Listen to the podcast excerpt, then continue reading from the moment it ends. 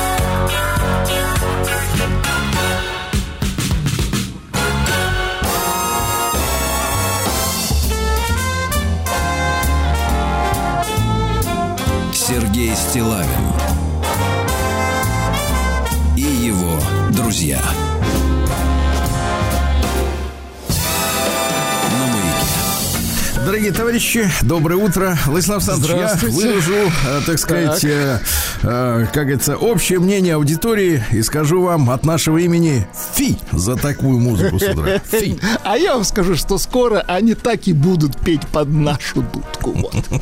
Да, ладно. Значит, ну вы, с другой стороны, меня раззадорили, да, потому что, вы знаете, иногда я, вы знаете, стараюсь просыпаться в хорошем настроении. Вот, я знаю, что я услышу вас, вот, э, прочту новые письма от наших замечательных слушателей, да, и они обязательно придут. Я в это не просто верю, я знаю, потому что это такова статистика. И э, есть у нас и письма, и есть и вы, но, знаете ли, Владислав Александрович, э, э, тревожный, как говорится, не то чтобы звоночек, понимаете, но я чувствую, как наши СМИ, они так, знаешь, вот стоят, так ножкой шаркают на месте, э, как бы команду ФАС им не давали, как бы их, их редактора, да, чтобы они как-то начали писать, э, ну, э, как-то возмущенно, да, а сами не знают, как писать, поэтому ограничиваются фактурой такой сухой, а вот аудитория, которая, соответственно, не скована никакими э, обязательствами, меня, честно говоря, вчера уже завалили люди, значит, ссылками на эту новость и с таким подтекстом, что Сергей Валерьевич, что происходит-то вообще?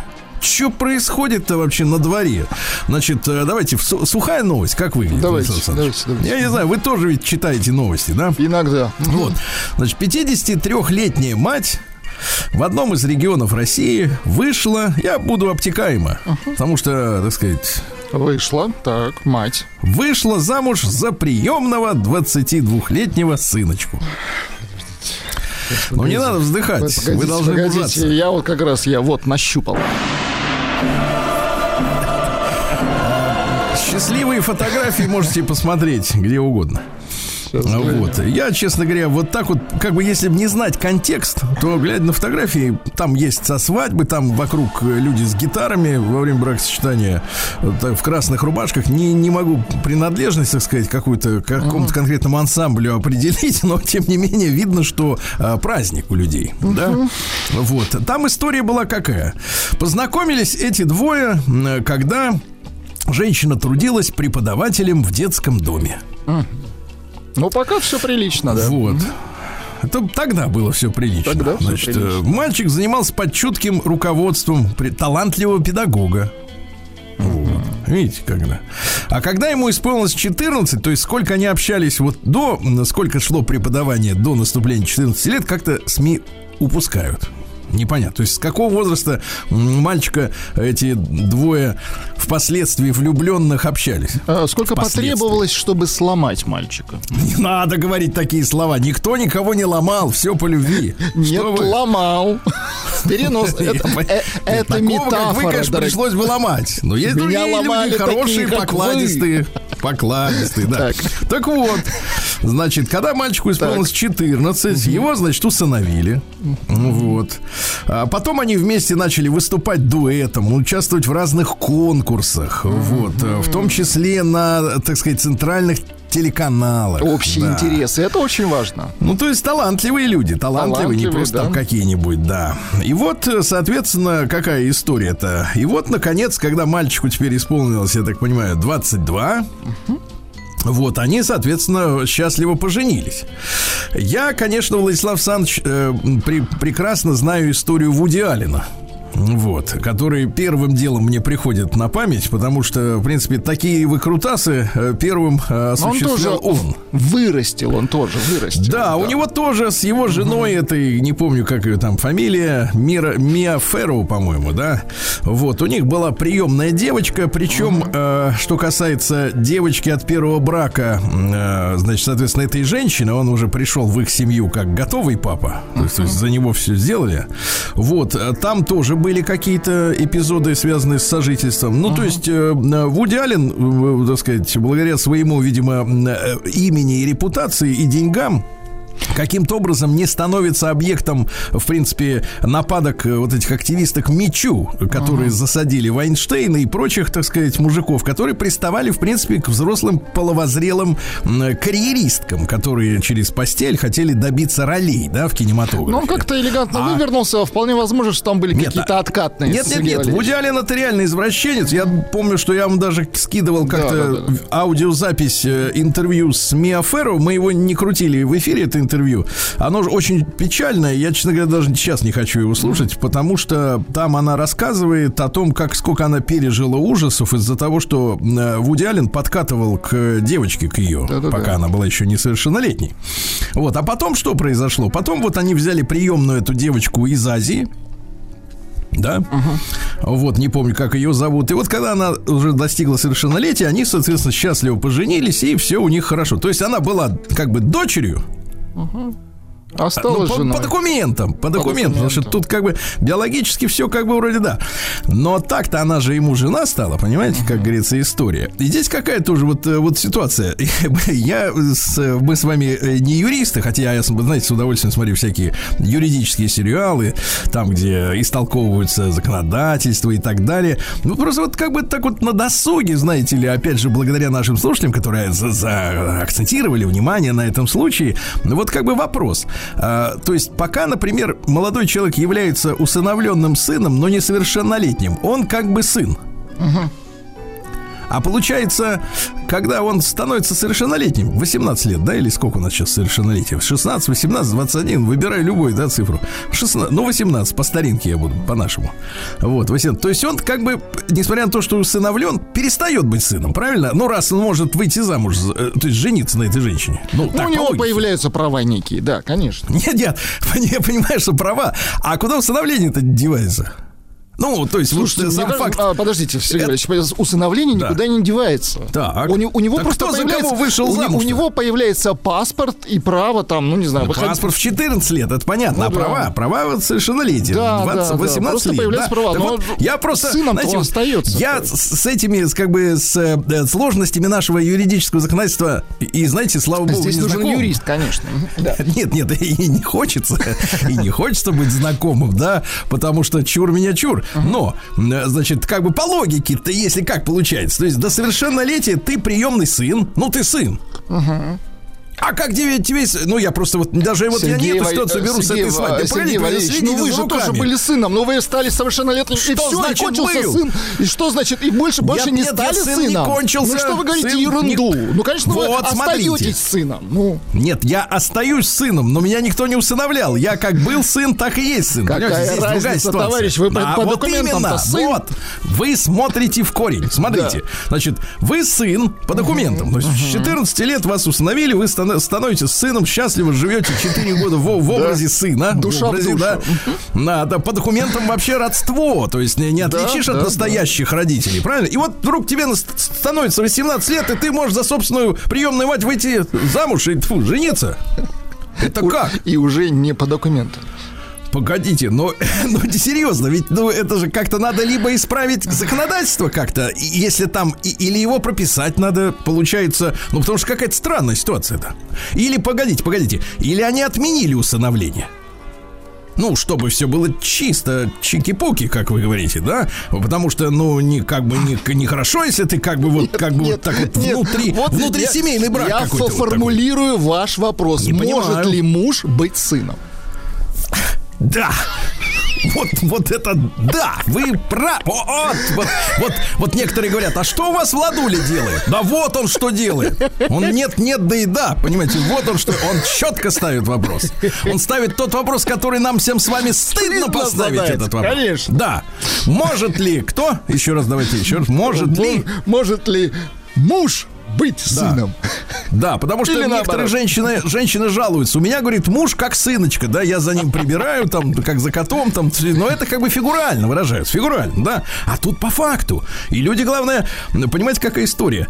Я не знаю, они пользуются, что ли, ну, своей какой-то некой иллюзорной популярностью, что ли, вот э, достаточно широко освещая вот свои вот эти вот... Вы э, про Вуди ну, Аллена, но это так точно, конечно. Вуди Аллен-то пользуется явно на полную катушку. Да, да, да, мало не покажется просто, никому. просто какая-то странная вот эта ситуация именно с юридической точки зрения. То есть как вот так вот можно... Вот от, нет, меня просто один вопрос волнует. Вот отменялось официально усыновление перед тем, как э, произошел брак или нет? Потому что если не отменялось, то это какая-то лажа. Да. По документам я имею в виду. Так-то люди прекрасные. Я, я вообще за людей счастлив. Понимаете? Нет, пишут, кстати, если вот вдруг да. сын оказался оборотнем.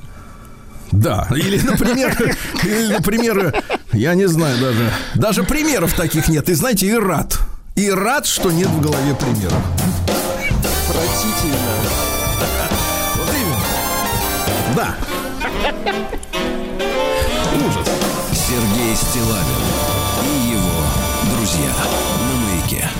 Так, ну что, у нас есть постоянные наши авторы. Uh-huh. Знаете, у нас есть музыкант Андрей из Смоленска, помните, который нам э, писал регулярно о своих э, тяготах, э, как он жил э, с женщиной, к сожалению, пьющей. Да-да-да.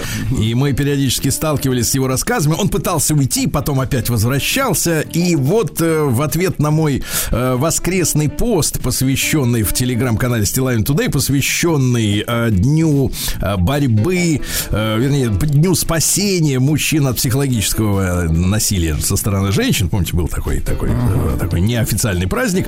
Ну вот я написал, что э, в, этом, в этом посте вкратце, что, конечно, семейные отношения должны дарить радость. Да, если, э, если нет этой радости, да, от встречи вот с, с э, супругом, супругой, да, то, конечно, какая-то странная история продолжать эти отношения. И вот Андрей написал нам письмо, как раз по, вчера получил его. Оно короткое, но до печенок достает. Давайте. До самых. Да.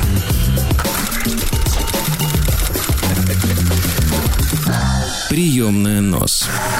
Народный омбудсмен Сергунец. Подтянулись специалисты. Сергей Валерьевич пишет. Нет, да не нет, усыновила она его, а оформила опеку. Слушайте, специалисты. Я просто... В новости, на, а, в новости указано усыновила. А почему вам это лучше знать, чем тем Кстати, людям, которые пишут новости, пишет непонятно. Алена. Алена еще, да-да-да. Видите, начинается. Ладно бы Иммануил бы написал, я бы еще как-то понял бы эту ситуацию. А какие, пишет Андрей, какие, в ответ на мой пост, какие мудрые и душевные слова Сергей. Так. Это вот это хорошо, Андрей. Вот это самое да. лучшее начало любого письма. Конечно. После да. этого автор начинает... После этого можете даже не писать, Андрей, понимаете? Про Международный день защиты мужских нервов. Я все это испытал на своей шкуре. Но сказать «прощай» было не так просто. Видимо, идиотская привычка думать, что все наладится, и что неохота менять привычную жизнь в аду, играла со мной идиотом в непонятке. Привычка играла идиотом. Сейчас угу. живу один, уже 8 месяцев, и понимаю, что этот шаг надо было сделать намного раньше. И не терпеть 10 долгих лет. Спокойствие в уме, в сердце. Сейчас прям фраза как будто, как будто браслет Как будто цирконом. ваша, да? Давайте. Не, нет, как будто браслет с цирконом человек надел, вот так из рекламного. Спокойствие в уме, в сердце.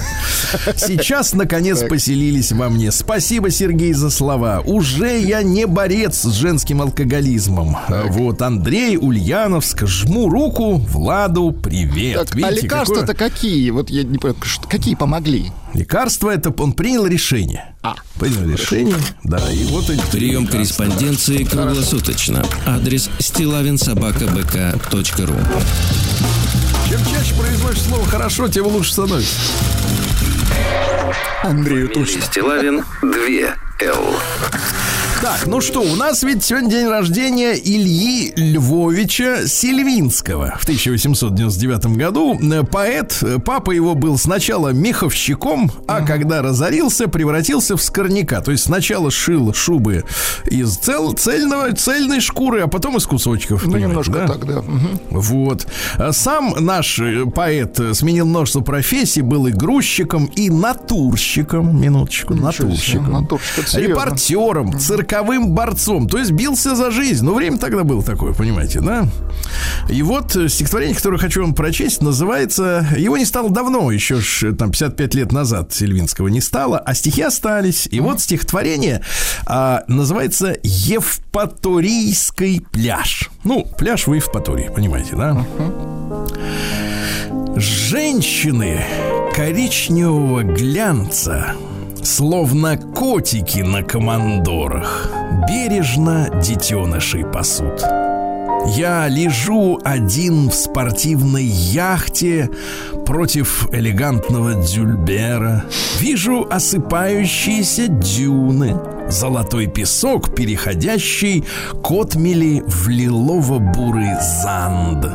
А на дне у самого прилива легкие песчаные полоски – словно небо.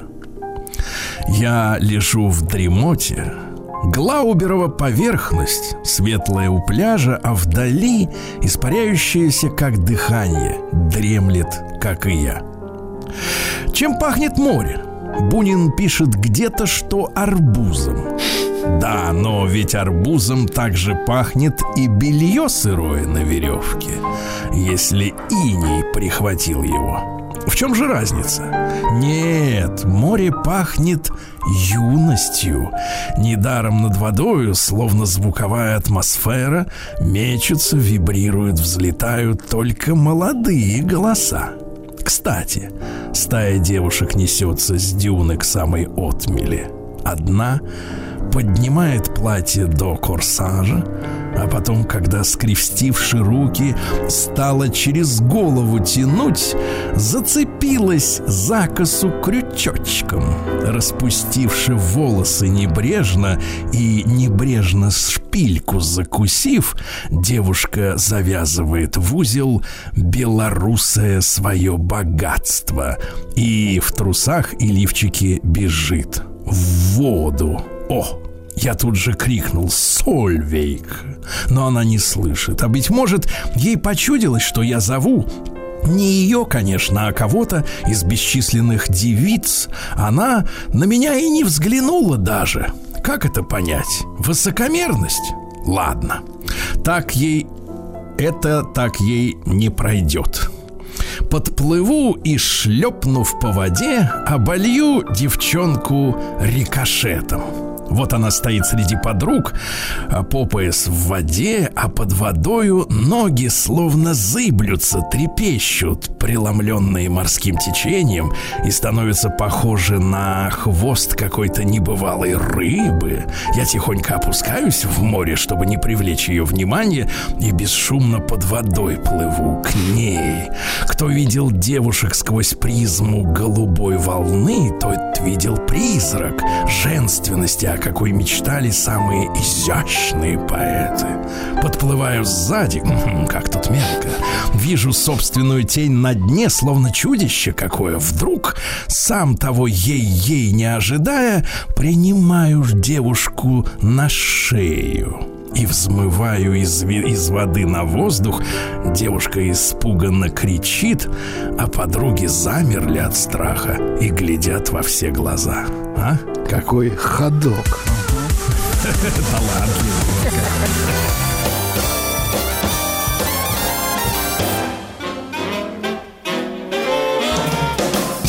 Стилавин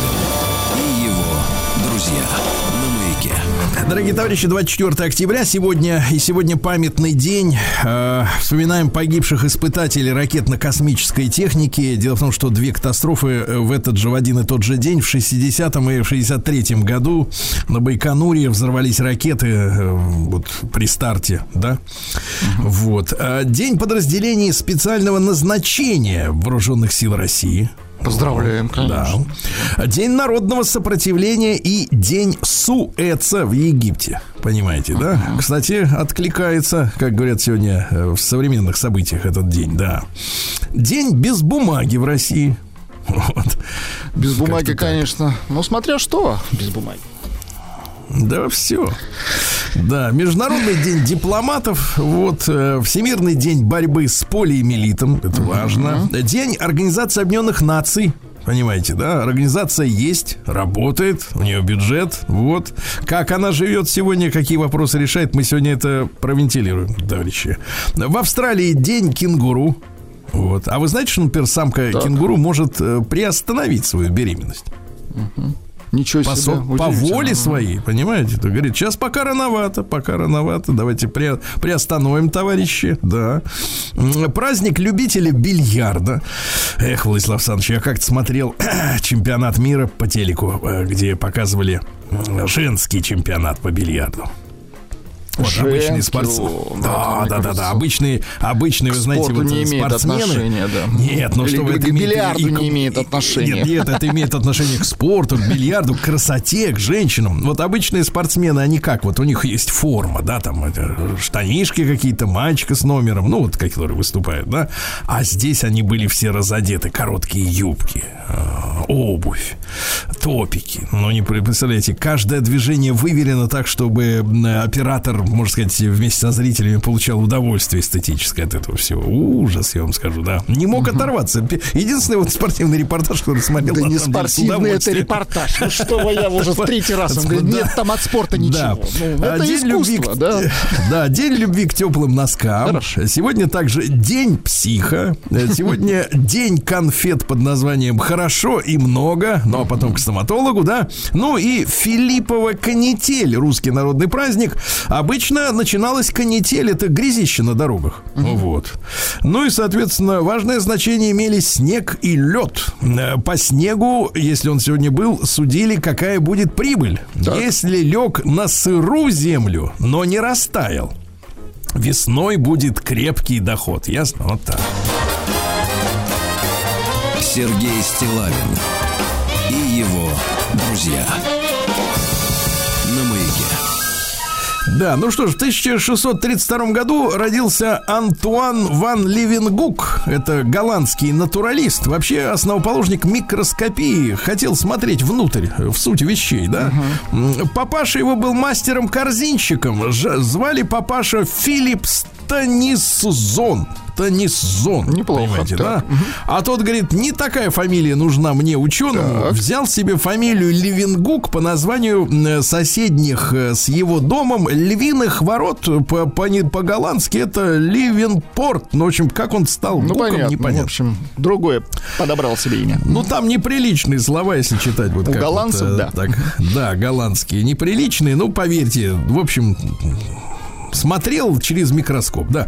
Друзья мои, в 1648 году важнейшее событие истории современной, которое, как вот, э, судя по рассказам современных же, опять же, исследователей, политиков, историков, политологов, э, мы живем в том мире, который сформировался в 1648 году, потому что за, закончилась 30-летняя война, был подписан Вестфальский мир, а, произошел, произошло упорядочение новое, то есть новый порядок в Европе. И в чем э, самый главный прикол? Появилось понятие страны. Угу. То есть был надел у господина, ну, то есть была территория. А тут возникла страна сама по себе, понимаешь, да? Вот не личность владелец, а как бы вот она сама ну, есть по себе страна. образование, хорошо. Да, государства появились. И вот сейчас говорят опять вот что-то должно пере это самое, переколошматиться. Ну, за, может, может, запугивают, конечно. А, что же, в 1755-м стихотворец Тридиаковской написал донос в Синод. Вот, он в журнале «Ежемесячные сочинения к пользе и увеселению, э, вот служащие, опублика... опубликовала пародия Сумарокова на Тредиаковского, а тот написал в Синод, говорит, это как же такое может быть? Зач... Меня же это, как бы это, э, чехвостят, вот. Mm-hmm. На что императрица Елизавета, э, соответственно, он просил Елизавету оконфисковать журнал за то, что на него пародию пишут, на mm-hmm. его стихи. А Елизавета? А та говорит, да пошел он. Вот. И ничего, ничего не сделали, да.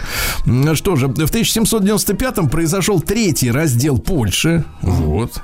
А, но поляки до сих пор хорохорятся. Видите, Мы так понимаем, сами. не последний. Ну, видимо, да, потому что как бы уроков Они не стараются, да, чтобы был не последний. Да.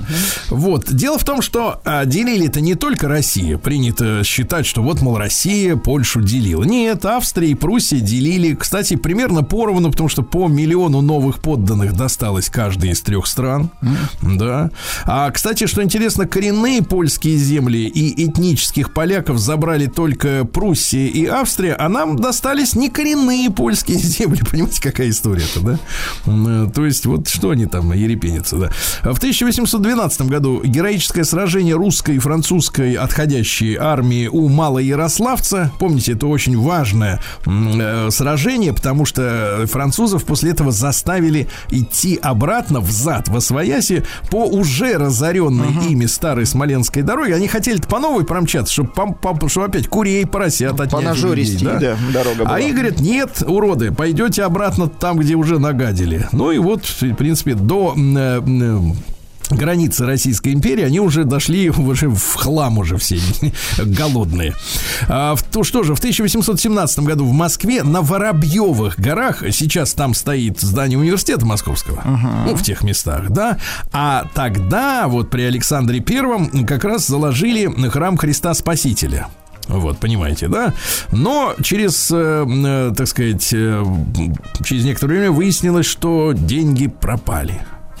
Ну, через какое-то время. То есть все-таки пытались Настройку. строить, да. То есть их собирали, да, но они потом пропали. Потом, потом и место изменили. Потом и место изменили, да. Вот. В 1842-м Николай Александрович Меншуткин родился. Это наш химик, профессор Петербургского университета. Он обнаружил влияние разбавления на скорость реакции. То есть, если разбавлять... Замесами занимался. Замедлять, да. То есть, он как бы влиял на скорость химических реакций. Это мы понимаем. Вот. В 1857 Потом э, Федор Артурович Келлер родился, это наш граф и кавалерийский э, генерал. Командовал Драгунским полком в Первую мировую войну. Отличался личной храбростью. Любили его солдаты. Э, считался первой шашкой России. Ну, имеется в виду, шашка это как меч, да, сабля. То есть рубил прямо на ходу. А после февральской революции отказался признать отречение императора, потому что он присягал-то императору, а не какому не временному правительству, да? uh Вот, согласился принять командование Белой Северной армии, а петлюровцы его убили. Угу. Петлюровцы его убили, так что ему еще и за эту, так сказать, жизнь надо будет ответить как следует, да? Вот. Что касается самого Петлюры, то того застрелили в 26-м году в Париже понимаете, uh-huh. да? Но, но позже, да.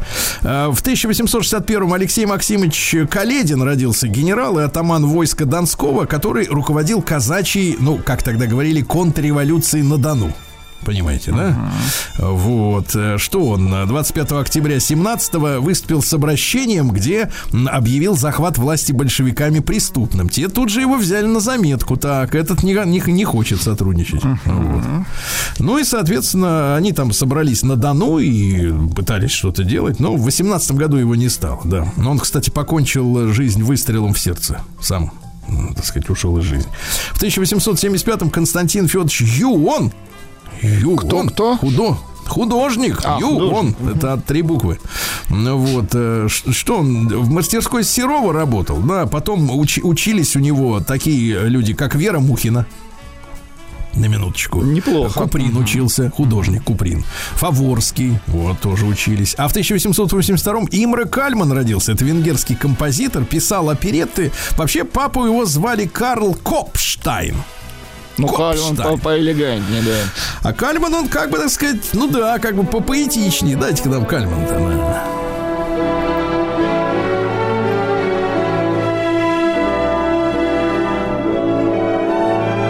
А кому, соответственно, мы обязаны от этой музыке? А дело в том, что он э, женился на русской иммигрантке из Перми, актрисе Веры Макинской, угу. красавица.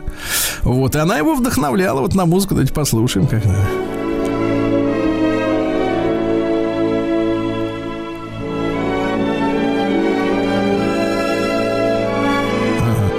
Хорошо. Да, в 1886 году родился Григорий Константин Чарджаникидзе, но потом он стал Серго. Угу. Ну, так как-то короче и да, Серго Орджоникидзе, наш народный комиссар. Ну вот, э, по его инициативе было принято решение о расказачивании в 18 году, понимаете, да? Вот, а потом непосредственно участвовал в революционном свержении неправильных правительств в Закавказье, чтобы там установить советскую власть, да, вот, ну и, так сказать, во многих фильмах фигурирует как один из руководителей советской, mm-hmm. советского государства. В 1891-м Рафаэль Трухильо родился, это диктатор Доминиканской республики, mm-hmm. вот, э, чем он занимался-то? Вообще он начинал как конократ и контрабандист талантливый талант. То есть он автоугонщик и ловко с этим справлялся. Да. И значит, какая история-то, да. Войска американские в 24 году из Доминикана ушли. Ну и, соответственно, своего человека, полковника Трухилью, они поставили на должность руководителя. Говорит, мы уходим, а ты давай за нас. И за старшего, да. И э, Трухилью активно работал до 1961 года, вы представляете?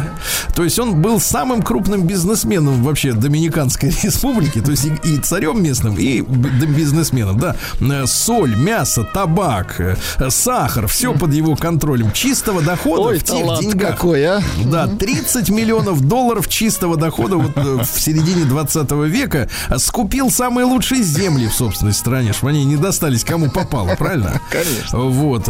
Говорил как? Тот, кто не мой друг, является моим врагом, и, следовательно, за это поплатится. Понимаете, да? А ему же давали всякие звания. Он был генералиссимусом, адмирал флота, благодетель Отечества, э, освободитель нации, первый студент, первый врач, первый доктор наук. Первый космонавт. Все первое, да-да-да. И, и, в общем, так сказать, самый настоящий талантливый человек. Очень талантлив, как? безусловно. Трухилью. Сейчас он, к сожалению, немножко, так сказать, подзабыт, да, под, подзабыт, позаброшен. Вот. Но, тем не менее, э, конечно, мужчина невероятно талантливый. Представляете, вот быть первым студентом вечно. И главное, не поспоришь, потому что станешь врагом номер один. Правильно, и за это поплатишься. Конечно. Правильно? За это поплатишься. Прелестно. Так все у них там в этой Волотинской Америке и делается. Сергей Стилавин и его друзья на маяке. Ну что ж, в этот день, в 1895-м, родился Александр Наумович Фрумкин. Это наш физико-химик. Понимаете, угу. есть физическая химия, а есть химическая физика. И это разные специалисты, Владислав Хорошо да. понять, насколько разные. Вот, сейчас э, объясню. Он э, был организатором этой самой науки. Угу. Да, вообще основополагающие работы в современной электрохимии он создал. Да, например, электрохимическая кинетика. Понимаете? А это ведь там история такая, которая изучает скорость протекания электрохимии электротехнических процессов. То есть можно разбавить, а можно сгустить. Правильно? Как минимум. Но смотрите, какая история жизни. В 49 году у нас была, так сказать, борьба с космополитизмом. Космополитисты, космополиты это кто? Это у которых нет родины. Угу которые говорят, что вся, вся земля мой дом. Вот Универсалы так такие, плевать. Ага, ну, сейчас их голос тоже mm-hmm. достаточно громко раздается. Они сейчас их перемещаются активно, да. Вот активно, да. Так шару. вот, mm-hmm. шла, шла борьба с этими космополитами, и Фрумкин вместе с профессором Сыркиным, видите, да, они вместе, их обвинили в недооценке роли русских ученых в развитии физической химии. Угу. Недооценка. Понимаете, да. А потом ведь как, вот смотрите, человека вроде, можно сказать, обидели человека, да, обидели. Нет. А он ведь, так сказать, все равно стоял на правильной позиции. В 73 году подписал вместе с академиками Академии наук СССР э, письмо ученых в газету «Правда» с осуждением поведения возмутительного академика Сахарова, изобретателя ага. бомбы. Да, вот видите, как э, так будут сказать, вот вы меня обидели за это самое, за, так сказать, за космополитизм. Я с вами играть дальше не буду. Нет, видите, а человек совесть есть, понимаете? Да. В 1898 Зинаида Виссарионовна Ермолева родилась микробиолог и бактериохимик. О, господи, есть, есть физика-химия, химия, а есть еще бактериохимия. Понимаете? Круто. Вот, она первые образцы пенициллина в 42 году получила, а в 47-м стриптомицин. Вот Умница. видите, какая. Угу. Замечательный человек, замечательный ученый, да. А, в, 7, в 1901 году 63-летняя Анна Тейлор стала первым человеком, который успешно спустилась вниз по Ниагарскому водопаду в бочке. А, в, в бочке спустилась. В свой день, день рождения. Ну, спускались и другие, но неудачно. Неудачно, да. В 1908 году Алексей Михайлович Исаев, это наш конструктор ракетных двигателей.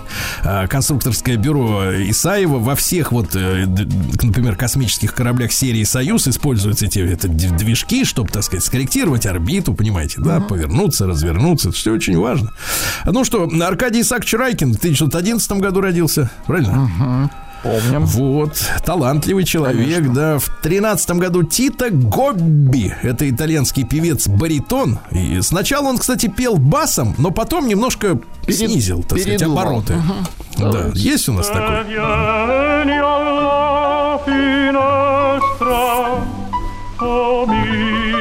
Вот балалайка хорошая, да, вот на заднем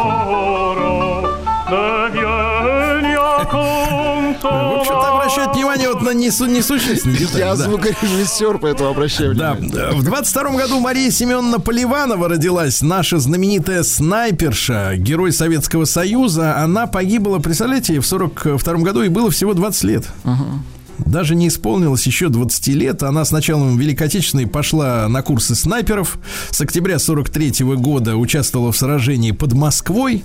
Вот. Потом Северо-Западный фронт. Э, ну, десятки вражеских солдат, офицеров уничтожила, да. И в 42 году, вот в августе, в Новгородской области, она, она вместе со своей подругой, а снайперы они всегда вдвоем, один uh-huh. стреляет, другой считает, правильно? Фиксирует, так сказать, сколько удалось раз попасть. Наталья Ковшова, они вступили в бой с гитлеровцами, бой вели до последнего патрона, а потом обе девчонки взорвали себя гранатой, когда их окружили немцы. Вот такие герои. герои, да. Да. В 23-м американская поэтесса Дениса Левертов. Дениса. Красиво. Дениса. Есть стихи. Давай. Вот, э, по-английски, например. Давай. An old man whose black face shines golden brown, а свет пеблес. Вот. В переводе. Черное лицо старика под фонарями отливает золотом, словно камушки под водой. Старик прогуливает под дождем двух беспородных собак, маленькую и здоровенную, по отдыхающей предвечерней улице. Видите, о чем они стихи пишут?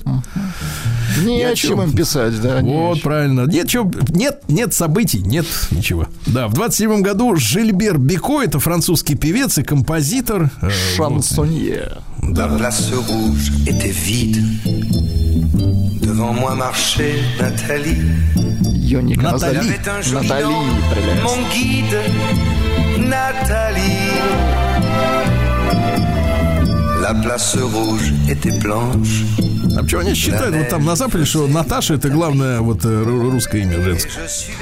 Ну, оно певучее такое, видимо, использует его. Так... Может, э, какое-то оно созвучие с какими-то мыслями у них, с мыслями какими-то греховодными. Наташа, как они говорят, да? Нет, ну Турции тогда не было еще, я имею в виду, ну, в курортном смысле. Да-да-да, согласен. В 1935 году на Спасской башне Московского Кремля установлена рубиновая звезда с подсветкой. Вот. Замечательно. До 1935 года на Кремле эти двуглавые орлы были, представляете?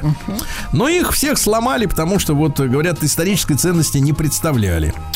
Такая история, да. Куда-то на переплавку отвезли. А нейлоновые чулочки поступили в 39 году в продажу. Понимаете, ведь до этого чулки носили женщины обеспеченные, шелковые, понимаете? Это дорого.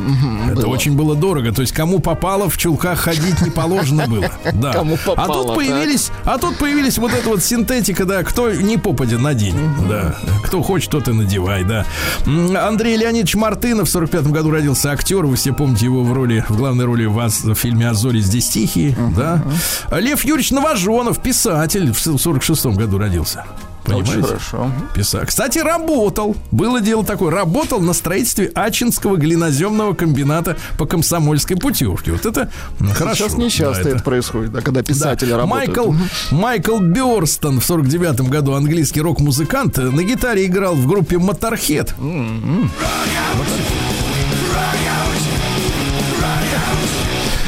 Да. И в 50-м году, слушайте, любопытнейшая история. А, комитет, послушайте, как называется, комитет крестового похода за свободу. Так установил в западно-берлинской ратуше всемирный колокол свободы, который зазвучал как раз, когда смели, смели Берлинскую стену и начали э, вос, э, объединять Германию, восточную и западную. Представляете, как они это называют? Это у них крестовый поход за свободу, оказывается, вся вот эта борьба с советским блоком. А? Крестоносцы. А, они хреновые. любят кресты, да. Сергей Стилавин и его друзья.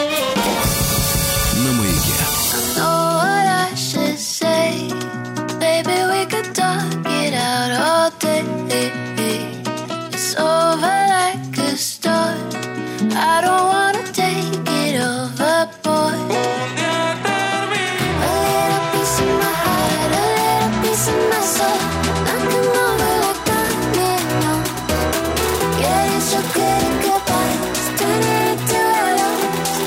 Easy they come, easy they go.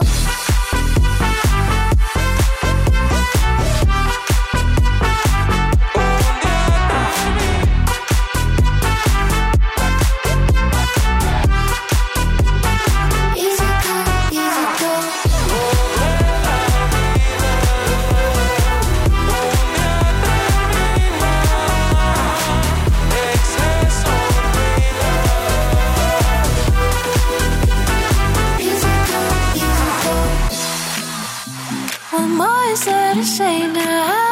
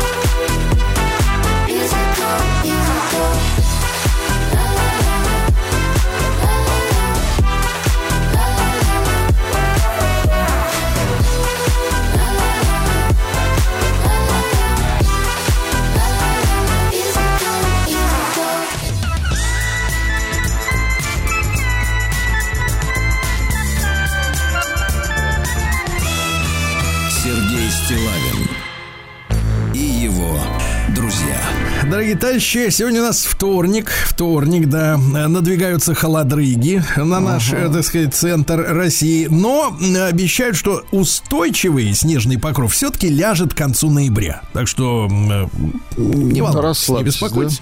да? Как обстоят дела в Ухте? Вот. А, Получше, получше. Минус 3, по ощущениям, минус 7. Ну, так, неплохо. Песней своей помогать вам в работе, дорогие мои.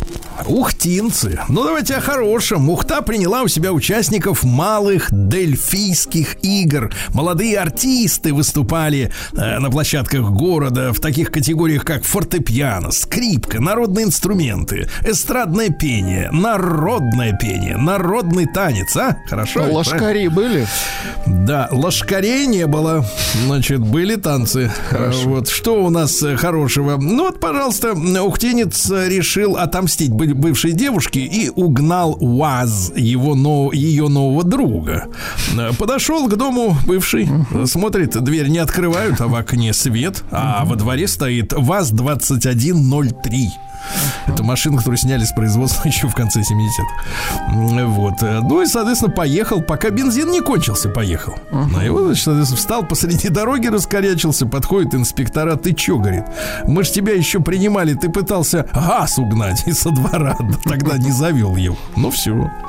А, э, суд наказал жителя Ухты, который вылил на мужчину кастрюлю горячего супа. Э, Вот. Легкий вред, правда, здоровью, все, слава богу, обошлось. Но, э, значит, на заседании подсудимый вину признал частично, так как якобы не знал, что суп был не холодный. А так-то, в принципе, нормальное дело, если человек спит, а ты на него суп льешь, правильно? Ну, как бы подкармливаешь, как бы, да? Да, теперь 4 года принудительных работ, представляете, потому что еще прошлое наказание условное не закончилось. Да. Бывшего начальника ЖКХ Ухты осудят за 44 покусанных собаками жителей. Да, потому что люди к нему обращались, говорят, слушайте, товарищ, у вас тут собаки? А тот говорит, да ладно. Ну а в итоге взыскали с него компенсации для пострадавших э, почти миллион рублей. И сейчас будут им заниматься плотненько. Да. А Ухтинец прямо на набережной нефтяников около 5.30 утра устроил охоту на уток.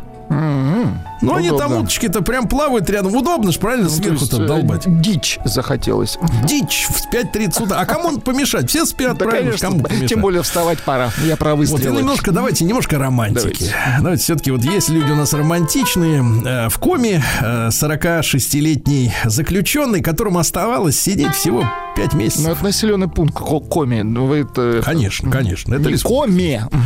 Да, в коми, я четко артикулирую. Так вот, 46-летний 17-летний заключенный, которому оставалось всего 5 месяцев, сбежал из колонии поселения, чтобы, а теперь внимание, чтобы пообщаться с обычными людьми, искупаться в реке, насладиться летом. Потому что он говорит, ну что, я выйду зимой вот. Ну, в декабре выйду. Ну, конечно, кому это конечно. надо? Так а на Тут сколько лето, а лет он тут еще накупался? Это Еще на добавить? год и пять месяцев. А, да, ну, еще на год и немного. пять месяцев. Плюс, приплюсовал. Так, а да. плюс давайте. Да, дальше. В Ухте после вмешательства прокуратуры в поликлинике отремонтируют подъемную площадку для маломобильных групп. Вот, прокуратура на защите граждан. Мини-футбольный клуб Ухта одержал две победы над прошлогодним чемпионом по мини-футболу командой КПРФ. Вы знали, что есть такая команда? Первый раз слышу, да. А как было дело? Как победил-то? Значит, э, место в воротах э, занял Кирилл Щурок, который заменил игравшего во всех играх бразильца Гиту. Смотрите, у команды есть бразилец, да? М, коммунист. Потом э, из-за дисквалификации матч пропускал Педала. Педала, коммунист Педала, известный. Мгм. Отличились Бруно и Парадинский. И вот все вместе эти иностранцы переиграли коммунистов. Смешно, да?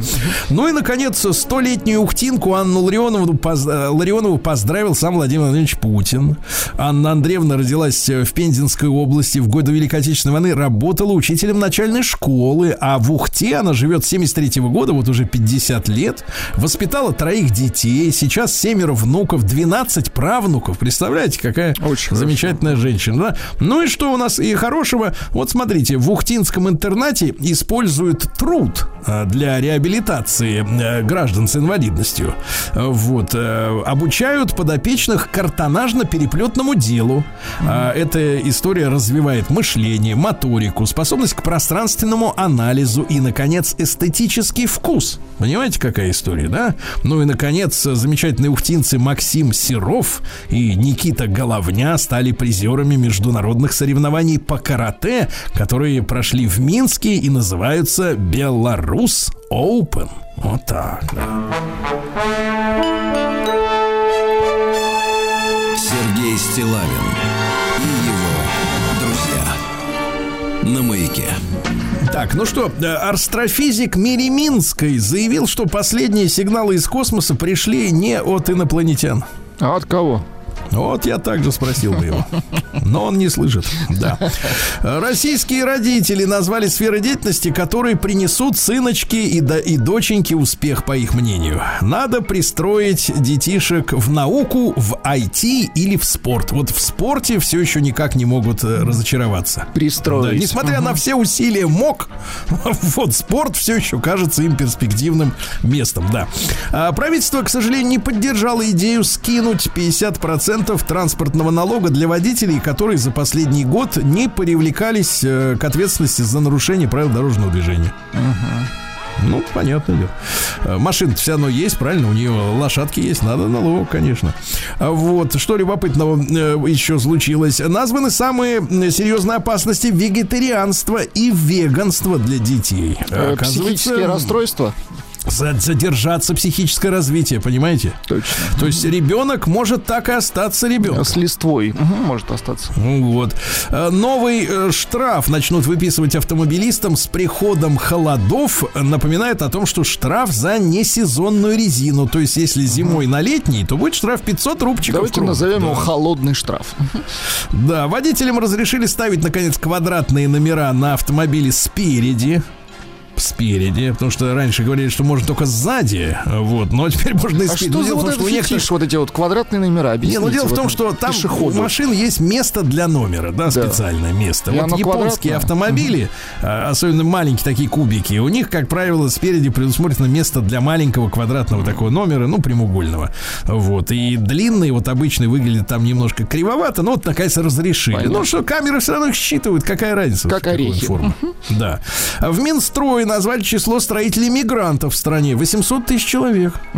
Хорошо. Целая армия. Да, да, да, да, да. На трассе М12, которая идет через, соответственно, Владимир, а потом Нижний Новгород, ну, рядом проезжает, а, потом, соответственно, Казань, вот, и дальше пойдет. Э, Скоростной лимит хотят увеличить со 110 до 130 километров в час. Спасибо большое, да.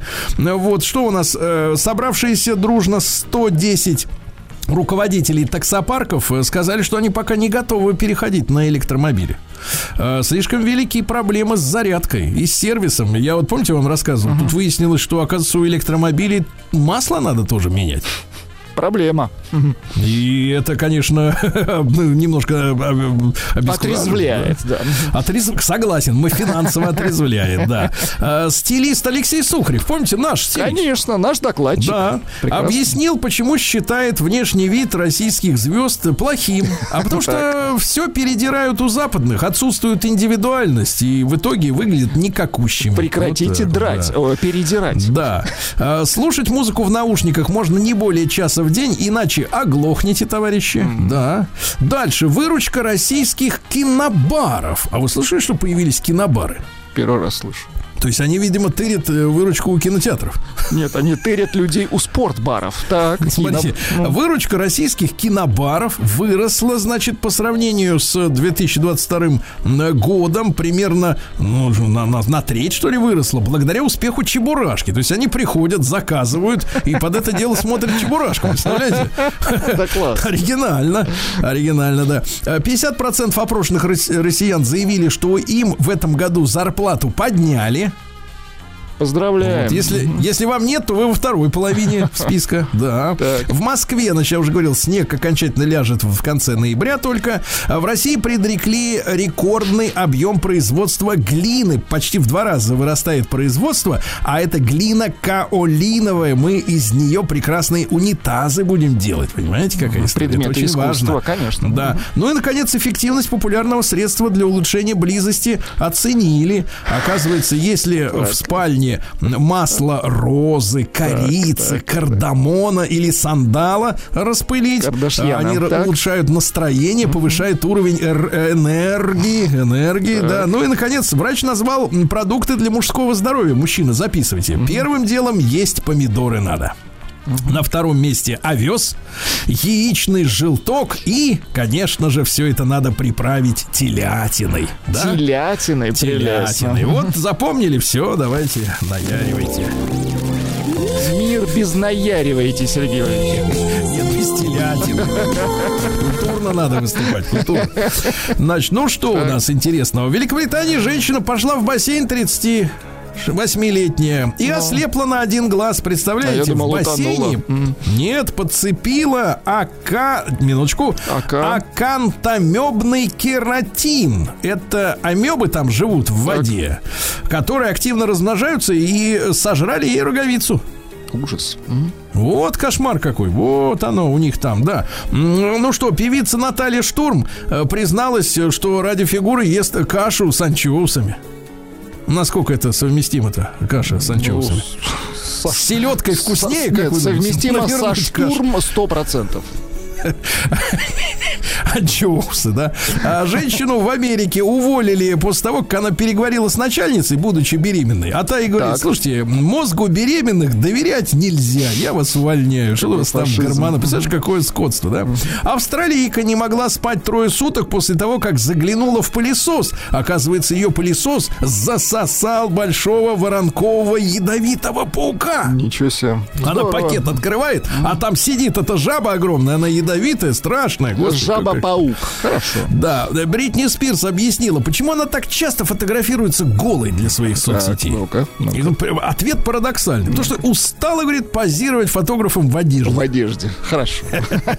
Дальше. У женщины в Китае, которые принимали на работу э, в, э, в качестве юриста в социальных сетях популярных, представляете, заставили ее в договоре, прописали, э, присылать фотоотчеты о безопасной близости после каждой близости. Вы представляете? Вот отчет. Что- Прелестно. Ужасно, ужасно. А, Стилист Влад Лисовец э, заявляет, что женщина в шубе выглядит смешно. Ну, прекратите. Ну, Женщина у в шубе... это- специфическое да-да-да, чувство юмора, Она давайте выглядит так. дорого, прежде всего. Нет, а нам серьезно, шуба, ботфорта и все, и отлично, и поехали дальше. Конечно. А, Женщина занялась любовью с мужем, ударилась головой об изголовье кровати и забыла пять лет своей жизни. И последних. забыла, чем Пять она лет. занималась. Ужас. Ну и, наконец, смотрите, э, дочь Заворотнюк э, написала в соцсетях, что Арабские Эмираты – это ее родина. Ну, видите, прорвало девочку. И, наконец, давайте о хорошем. 74-летняя Вера Вонг, это изготовительница свадебных платьев, э, платьев э, самых популярных, назвала пончики и водку секретами своей молодости в 74 года. Мгм.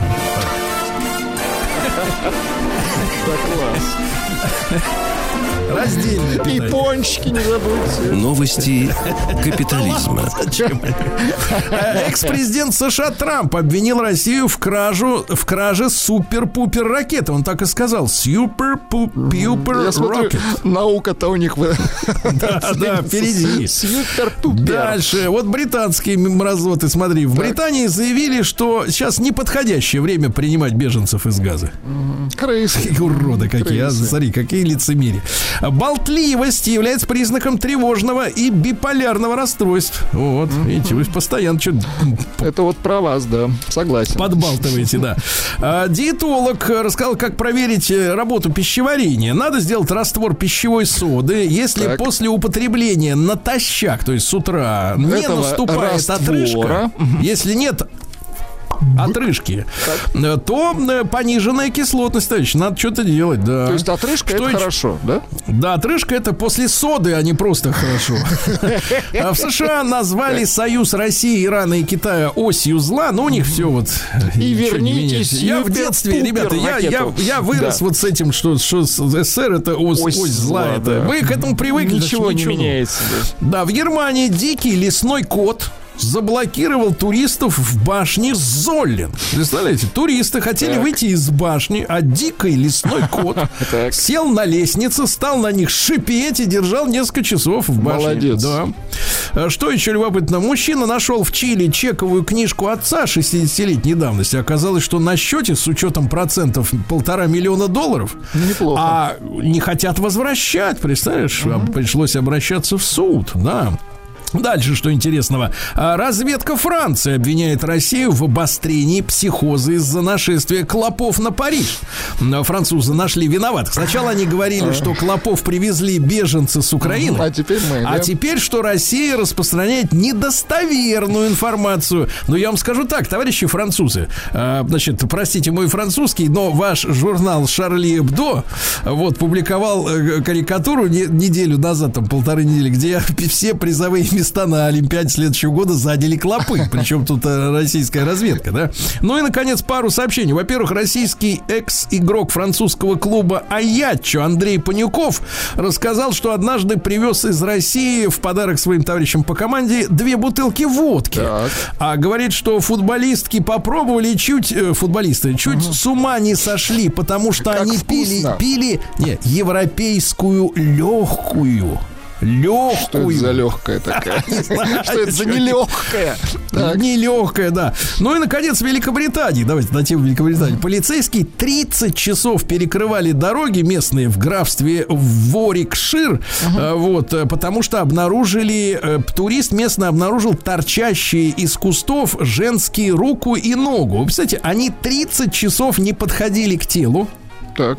Прибыли пере- правоохранители, установили блокпосты, пере- перекрыли дорогу, Так. затем начали обследовать обстановку, Нет, следователи потом оцепили. закрыли небо. Да, на следующий день э, приехали криминалисты и, наконец, под вечер решили таки осмотреть тело. Выяснилось, что это старая натуралистичная секс-кукла. 30 часов. Слушайте, а вдруг она бы еще дышала? Они Конечно. даже не подошли к человеку. Да, она могла встать и побежать.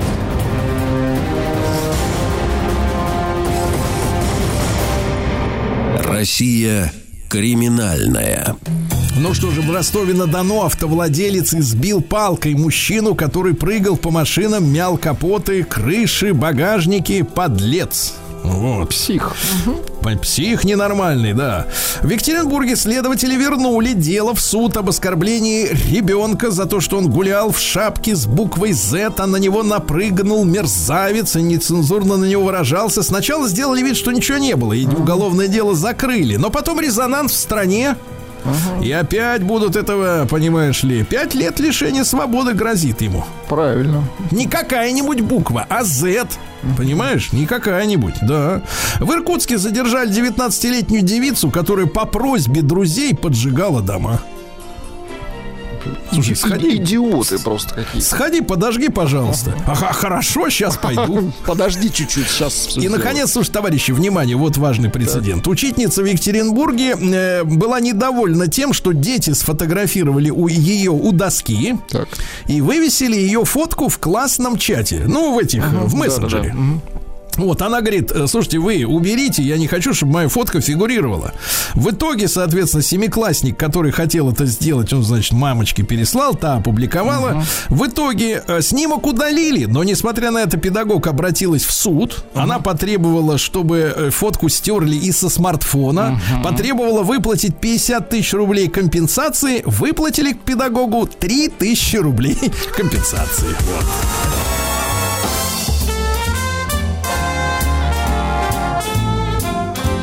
Сергей Стилавин и его друзья.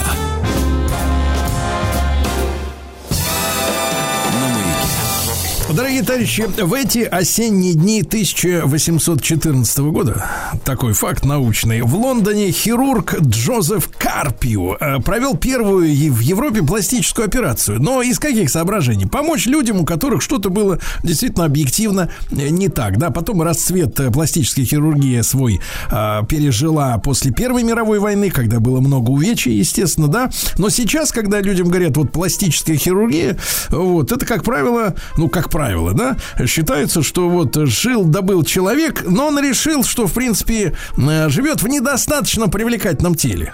Надо Можно лучше, немножко... можно лучше. Надо, нет, не можно лучше, а я достоин, чтобы было лучше. Вот, и с психологической, а, так сказать, стороной пластической хирургии я хотел поговорить сегодня э, с Александром Михайловичем Федоровичем, психиатром, психотерапевтом. Александр Михайлович, рад нашей новой встрече. Доброе утро. Здравствуйте, здравствуйте, доброе утро. Да, Александр Михайлович, ну вот, э, э, вот, как правило, конечно, есть стереотип, что женщины прибегают, да, массово к этой, ко всей истории. Вы вот именно как психотерапевт, как психиатр, на кого возлагаете ответственность, да, кто виноват, что женщинам не нравится, давайте о женщинах, мне приятнее говорить, а, их тела. Знаете, ситуация... Самое, ситуация- понимаете, Александр Михайлович, а ведь парадокс в том, что нам-то они нравятся, а они считают сами, что они недостаточно в чем-то, так сказать, вот шикарно. Э, Ну, э, на мой взгляд, ситуация несколько шире. Э, И широтой определяется не столько половой принадлежностью, сколько возрастным параметром. То есть, иными словами, иными словами, э, сам по себе термин предполагает неудовлетворенность собственной внешностью, и это состояние очень характерно для подросткового периода. То есть, в нашей жизни, развиваясь, молодой человек или девушка проходит этот период в обязательном порядке стопроцентно. То есть, когда наступает э, период полового созревания, то есть пубертатный криз, это примерно лет так 12-13, внешность начинает играть настолько значимую роль для юношей и девушек, что они э, придают этому особое значение. Ну, потому что пока предъявить больше нечего, они пытаются это сделать через собственную внешность, не осознавая, собственно, необходимости принять это. То есть каждый подросток проходит этот период. Обычно в норме где-то годам примерно к 18, к 20 этот э, период, этот эпизод завершается, и человек так или иначе принимает свою внешность. Ну, или должен принять свою внешность. Но, к несчастью, это удается не всем. Вот.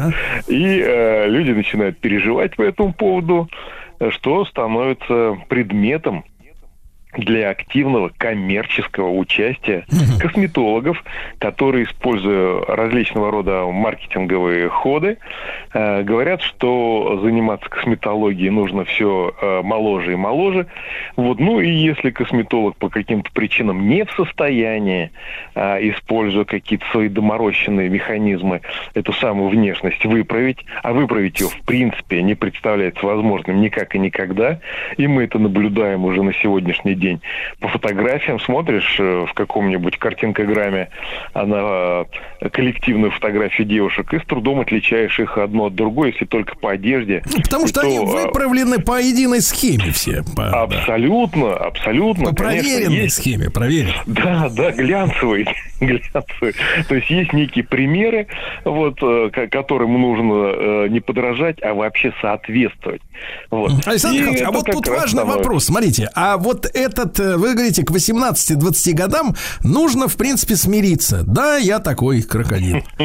Вот, а надо смириться. Да, а что происходит? Почему смирение не наступает? Вот и есть какие-то причины для этого? Конечно, конечно, коммерция. Коммерция, когда тебе предлагают эталон, которому хочешь или не хочешь соответствовать нужно, когда это развивается активно через социальные сети, вот а у людей все меньше и меньше выбора, то есть коммерциализация процессов.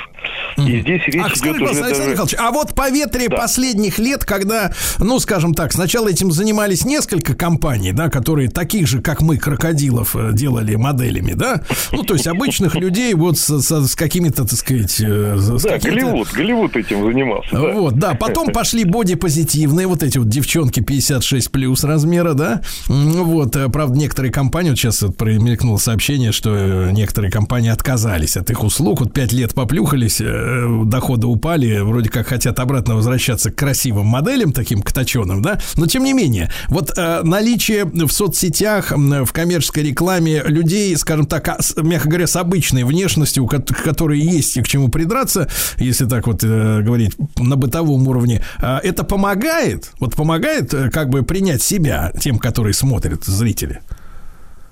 Вы знаете, вот э, несколько условно, потому что а, как бы нас не восхищала эта модель там 5 иксов а, плюс и L там еще несколько добавлено, которая совершенно отвратительным образом а, по- поедает что-то из тазика и при этом говорит, что она абсолютно счастлива.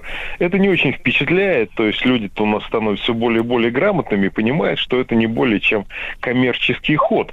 Вот, поэтому условное такое к этому стремление. А вот неудовлетворенность, она все-таки остается. И, к сожалению, на сегодняшний день э, она определяется количеством лайков э, под фотографиями, которые как раз размещают в социальной сети и не очень ориентированы на то, что есть в реальности. Вот я, например, в своей работе девушке задаю вопрос, говорю, ну, на вас же обращают внимание? Она говорит, да, но это мне не нужно, эти все вот, которые вокруг меня вьются, это все не то.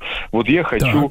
И, и, и показывают картинку, там какая-нибудь 18-20-летняя дива, значит, в спортивном э, каком-то боди и, и так далее. Вот я, говорит, хочу вот так. И все мои рассуждения на предмет того, что есть Конституция, что есть особенности строения, что мы в конце концов должны отличаться. основной закон РФ, да, а просто строение тела.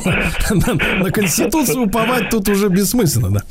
Да, можно, можно и так сказать.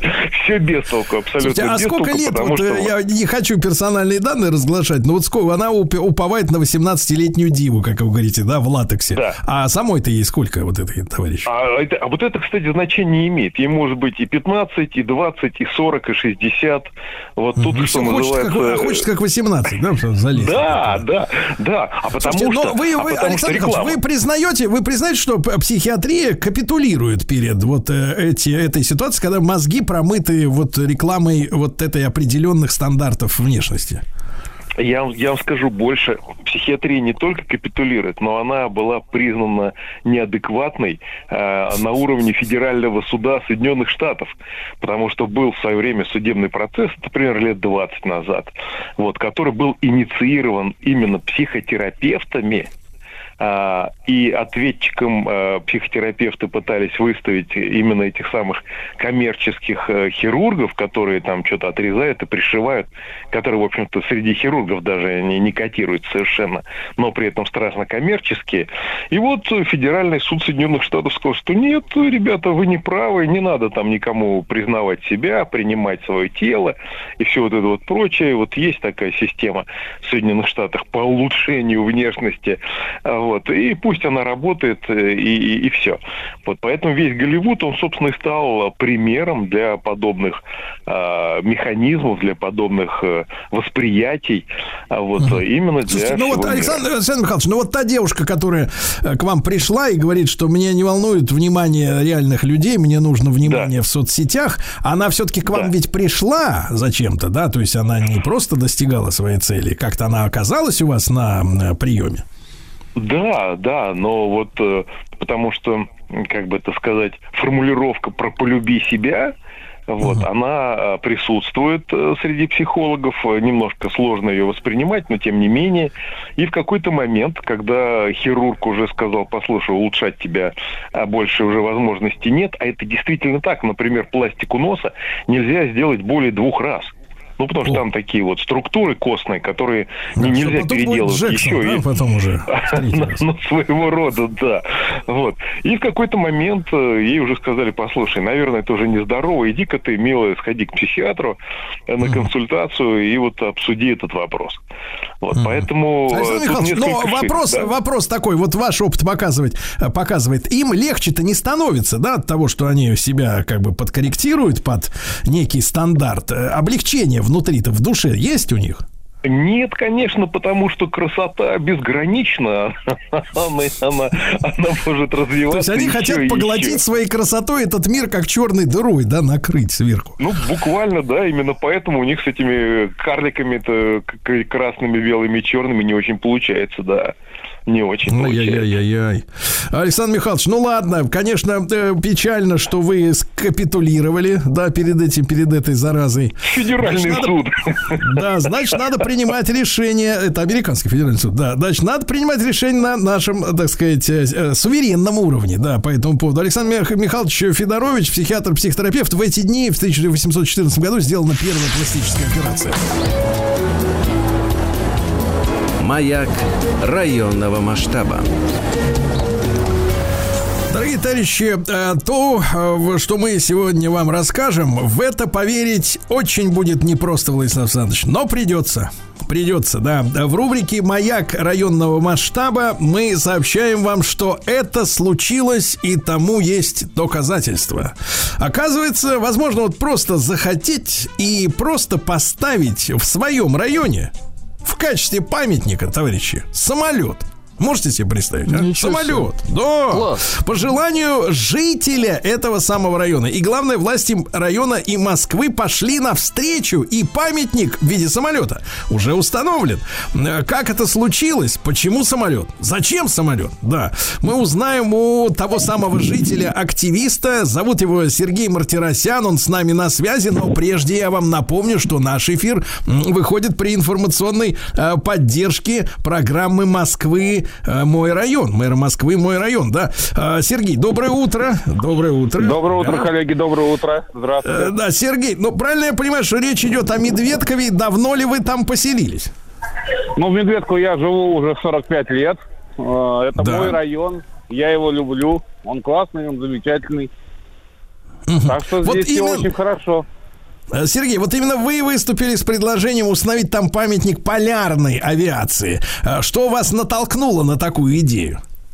Ну, совершенно верно. Именно мне принадлежит идея, но на самом деле э, не только мне, и идеи поддержали все жители. Э, а также было интересно обратиться с этим вопросом к нашему депутату, э, а он же председатель Мосгордумы Шапошнику Алексею Валерьевичу, так как у нас очень с ним много интересных э, взглядов на а, Арктику, на Северный полюс, на все, что связано с полярным, как говорится, где вот есть слово полярный, а наши районы э, Медведково, Бабушкинский очень сильно связаны с освоением Арктики и Антарктики, я обратился к Алексею Валерьевичу с просьбой рассмотреть возможность принятия решения об установке такого памятника.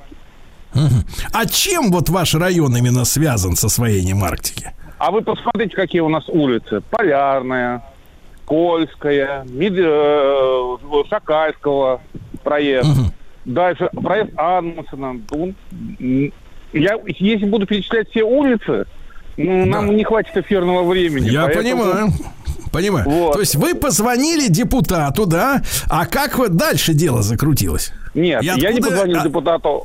Депутат э, Алексей Валерьевич очень часто бывает в нашем районе. На одной из встреч с жителями я к нему подошел, э, обрисовал ситуацию, подготовил, ну, мягко говоря, такой проект небольшой, почему, зачем и как.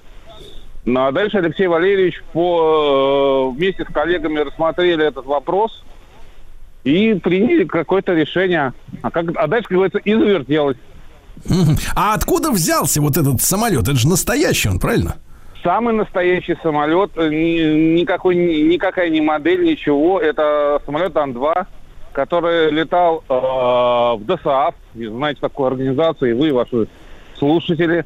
И когда Алексей Валерьевич собрал ну, достаточно большую компанию компетентных людей, которые занимаются исторической, э, авиационной и не только э, частью, ну, не только в нашем городе, но и во всей стране, э, обратился к ДСАФ, и ДСАФ нашли таки, такой самолет и приняли решение передать его для установки памятника. Мгм. А вот как выбрали именно место, постамент, как с этим вопрос решился? А вот здесь очень такой интересный момент, почему именно этот момент, почему именно это место. Вы же знаете, что у нас есть и Северный полюс, и Южный полюс, понимаете, да? А э, сквер по улице Молодцова, который сейчас есть у нас, он уста- э, находится на границе Северного и Южного Медведского. То есть, представляете, то есть и Северная Медведского, и Южная Медведского. То есть и Северный полюс, и Южный полюс. То есть вот это вот так все получилось замечательно. Во-вторых, самолет стоит на возвышении и обращен лицом, как бы вам сказать, к парку Яуза, да, на Так. горке. И, и делает, э, если посмотреть на самолет, как будто он взлетает. И дальше произошло э, модернизация, модернизация парка, и получилось так, что самолет взлетает на воображаемую взлетно-посадочную полосу, которая сделана в виде сквера, и огни сквера являются как бы полоса. И получается вот такой вот момент, он взлетает. Это очень красиво получилось. Так, я понимаю, это надо посмотреть, да, конечно, самому. Сергей, а вот вы же присутствовали во время монтажа самолета, я так понимаю, что сделали какую-то необычную находку в самой этой машине, да? О, да, эта история уже прославила, не, не прославила не только район, не только город Москву, но и всю страну. Когда э, самолет на самом деле подготовили в подмосковной Балашихе, э, самолет э, делали так, чтобы вот если вы знаете, на самом деле самолет Ан-2 крылья у него перкалевые, и если его поставить на памятник, то через год от, от этих крыльев ничего не останется. Поэтому самолет готовили к зиме, заменили перкалевые элементы на металл, и в разобранном виде привезли в Медведково с сопровождением ГАИ, со все как, все как положено, да? И вот когда начали монтаж самолета, послышалось мяуканье. Э, наглое, хитрое бестие, которое решило мигрировать с Балашихи в Москву. Маленькое, рыжее такое чудо залезло в стабилизатор самолета и сидела там, не подавая вида, пока ее везли из Балашихи в Москву. А когда самолет начали собирать, она подала себе, о себе голос. Это был котенок, ну, 4-5-месячный котенок, который жи- жил на авиазаводе в Балашихе. И, в общем, в итоге так получилось, он приехал в Москву. Какая значит- прелесть, котенок, Господи Иисусе. Да, Вот. Сереж, Сереж, и вот в двух Да. словах, вот, вот в чем ценность таких вот памятников районного масштаба для Москвы, да для любого нашего города? Да это для любого города ценно, понимаете? На самом деле это э, ценность этого памятника это наши дети. Чтобы наши дети могли прийти и увидеть настоящий самолет. Не где-нибудь в аэропорту, не где-нибудь, куда надо ехать далеко, чтобы там посмотреть, получить кучу разрешений, кучу документов, всяких там э, одобрянцев, чтобы ребенок подошел к самолету. Ну, ребенок подошел к самолету и увидел его, да, то есть как выглядит настоящий самолет. Эти вот э, такие вот моменты э, позволяют нашим детям, как говорится, заразиться там вот мечтой о небе, стать летчиком. Ну, скажите, разве вы в детстве не мечтали стать летчиком? Ну, Я мечтал, мечтали. я мечтал, и также я мечтал о рыжем коте, который сидит в этом, как в стабилизаторе, да. Надеюсь, у кота все хорошо, и благодарю э, жителя Медведкова, э, активиста Сергея Мартиросяна за его работу, и очень хочется поехать и увидеть самолет своими глазами. Unchain my heart.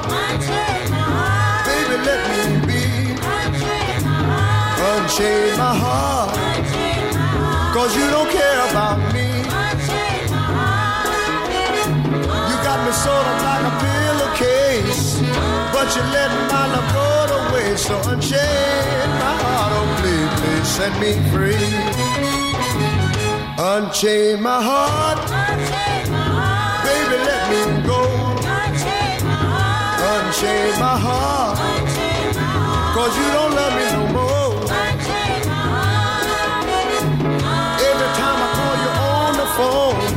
some fella tells me that you're not at home. So unchain my heart, oh please, please set me free. I'm under your spell, like a man in a trance. But I know darn well that I don't stand a chance. So unchain my heart, let me go my way. Unchain my heart, you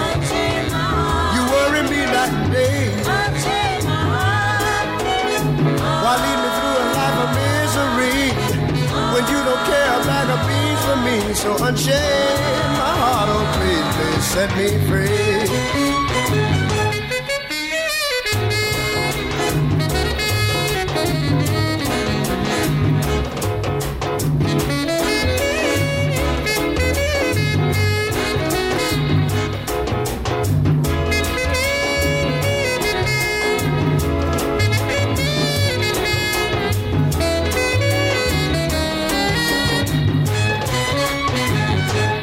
I'm under your spell, like a man in a trance. Like a man in a trance. Wow, you know darn well that I don't stand a chance. So unchain my heart. unchain my heart, let me go my way.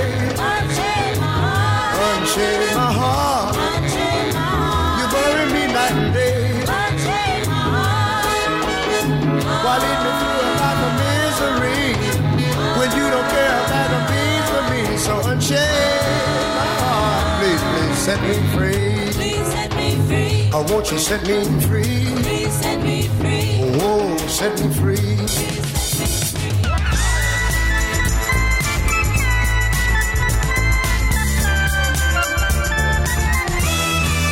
Сергей Стилавин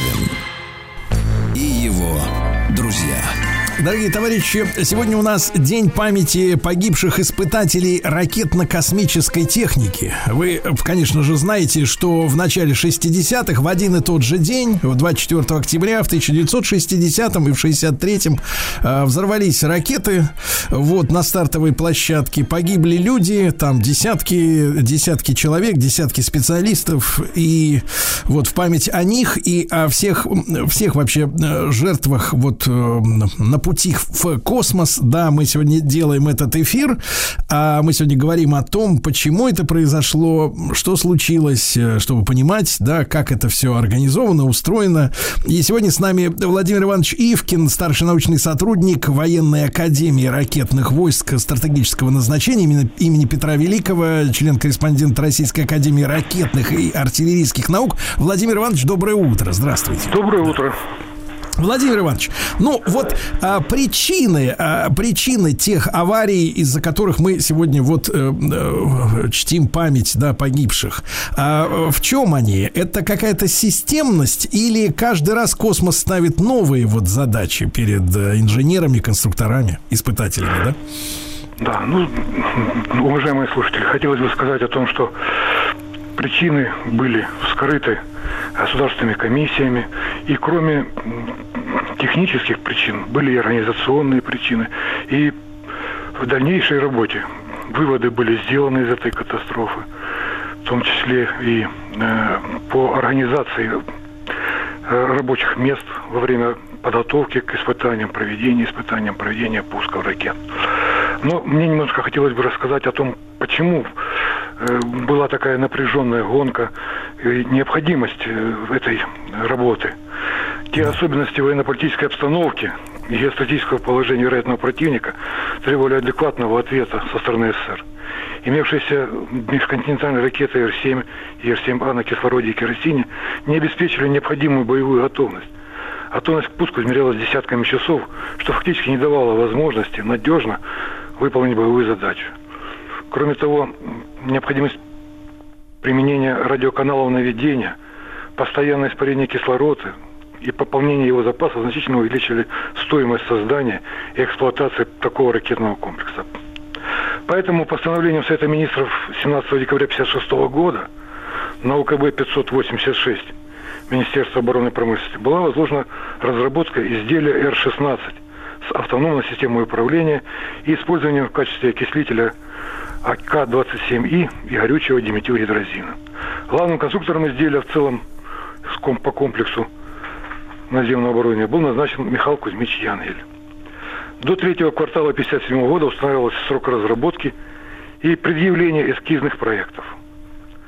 17 марта 1958 года на заседании Совета обороны СССР был рассмотрен эскизный проект комплекса Р-16 и назначена специально созданная экспертная комиссия, которая подвергла эскизный проект научно-технической экспертизе и дала положительное заключение. И поэтому постановлением Совета Министров и ЦК КПСС от 28 августа 1958 года начало летно-конструкторских испытаний 15 ракет Р-16 было определено на июнь 1961 года, а начало пристрелочных и зачетных испытаний 9 изделий на четвертый квартал 1962 года. При этом в постановлении было записано, учитывая, что создание изделия Р-16 для вооружения Советской Армии является задачей особой государственной важности, считать необходимым в ходе эскизной проработки рассмотреть вопрос о максимальном сокращении сроков создания этого изделия. Предрешить запуск серийного производства изделия Р-16 в 1962 году. К маю 1961 года, согласно плана, э, определялась окончательная готовность полигона к испытаниям, а в феврале 1961 года должны были начать, начаться огневые стендовые испытания. При этом э, постановлением от 3 декабря 1958 года определялась разработка облегченного заряда, который обеспечивал увеличение дальности стрельбы с 10-11 тысяч километров до 12 тысяч километров. В марте-апреле 1959 года комиссия ЦК КПСС под руководством Брежнева рассмотрела состояние работ по ракете Р-6 на месте в городе Днепропетровске и Харькове. И в результате была установлена возможность сокращения сроков отработки ракеты Р-16 на один год. Поэтому постановлением ЦК КПСС и Совета министров от 13 мая 1959 года сроки начала летных испытаний Р-16 определились в четвертом квартале 60 года как совместное испытание Министерства обороны и промышленности, минуя этапы конструкторских и зачетных испытаний. При этом э, готовность пуска ракеты по заранее намеченной цели при заправленной ракете составляла 30-35 минут, а после полученной команды на пуск при незаправленной ракете 60-65 минут. Холодные стендовые испытания ракеты были назначены на август 60-го, а огневые на сентябрь-октябрь 60-го. Однако эти испытания было решено не проводить. Комиссия по проведению совместных испытаний была назначена постановлением Совета Министров 26 февраля 1960 года. Председателем Государственной комиссии был назначен главный маршал артиллерии Неделин, главнокомандующий ракетными войсками, заместитель министра обороны. 26 сентября 1960 года ракета Р-16, изготовленная на заводе 586 Днепропетровского совнархоза, была доставлена в монтажно-испытательный корпус на площадку 42 НИИП-5. В процессе технической подготовки ракеты выявились отдельные недостатки в аппаратуре системы управления и кабельной сети, которые устранялись силами специалистов промышленности и военнослужащими полигона. 21 октября ракета была выведена на стартовую позицию, площадка 41, а 23 октября были закончены предстартовые испытания, которые прошли без замечаний. В тот же день ракета была заправлена топливом и началась подготовка ее к пуску по утвержденной технологии. В процессе подготовки при подаче команд на подрыв пиромембран магистрали, магистралей окислителя второй ступени с пульта управления была выдана ложная команда, и фактически оказались прорваны пиромембраны магистрали горючего первой ступени. Кроме того, самопроизвольно подорвались, подорвались пиропатроны отсечных клапанов газогенератора первого блока маршевого двигателя первой ступени и вышел из строя главный распределитель бортовой кабельной сети. Это побудило Государственную комиссию приостановить дальнейшую подготовку ракеты к пуску до выявления выявленных причин.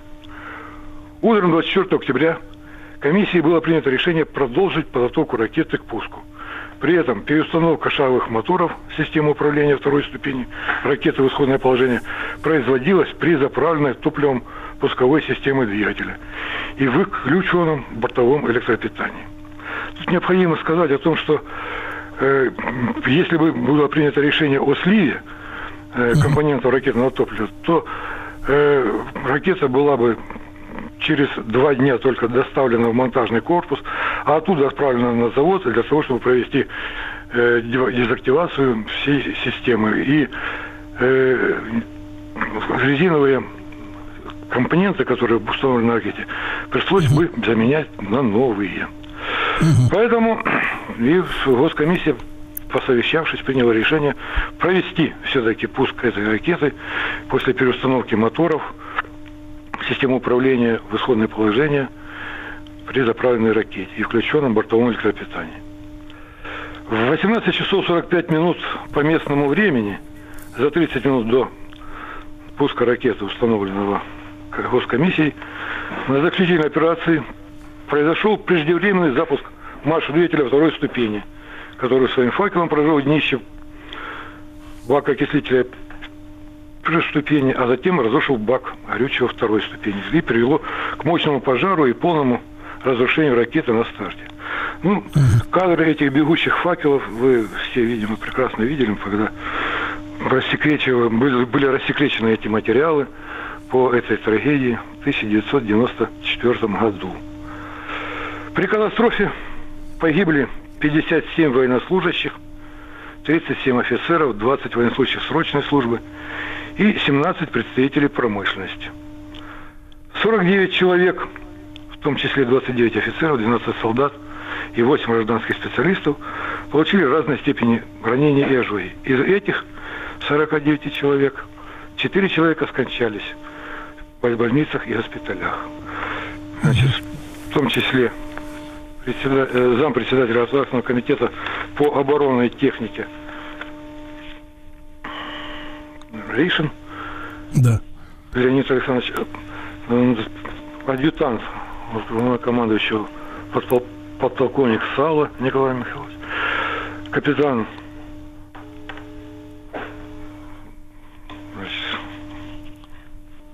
Да. капитан, сейчас скажу, Да.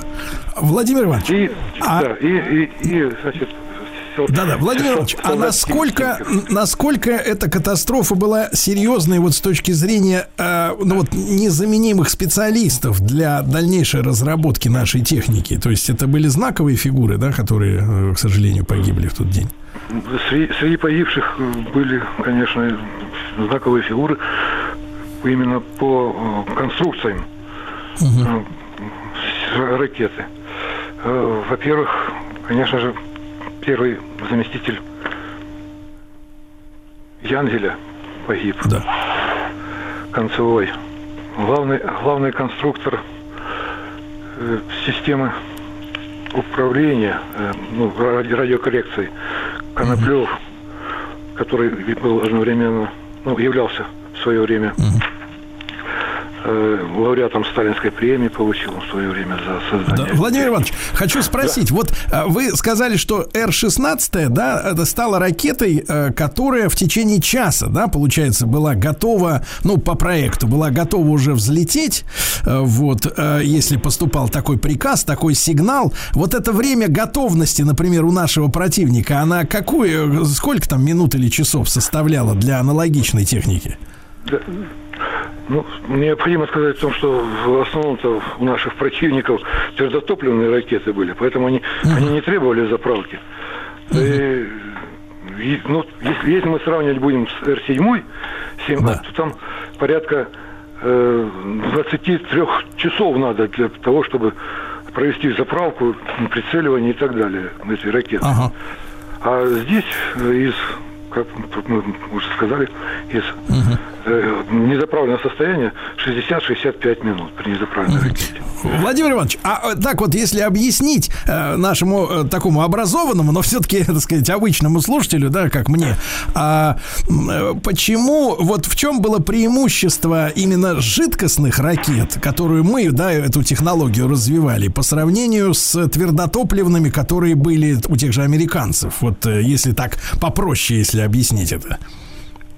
Эн- Энергетические у нас, ну, характеристики. Энергетические характеристики у м, ракет на жидком топливе выше, чем у твердотопливных. Ну, в то время было.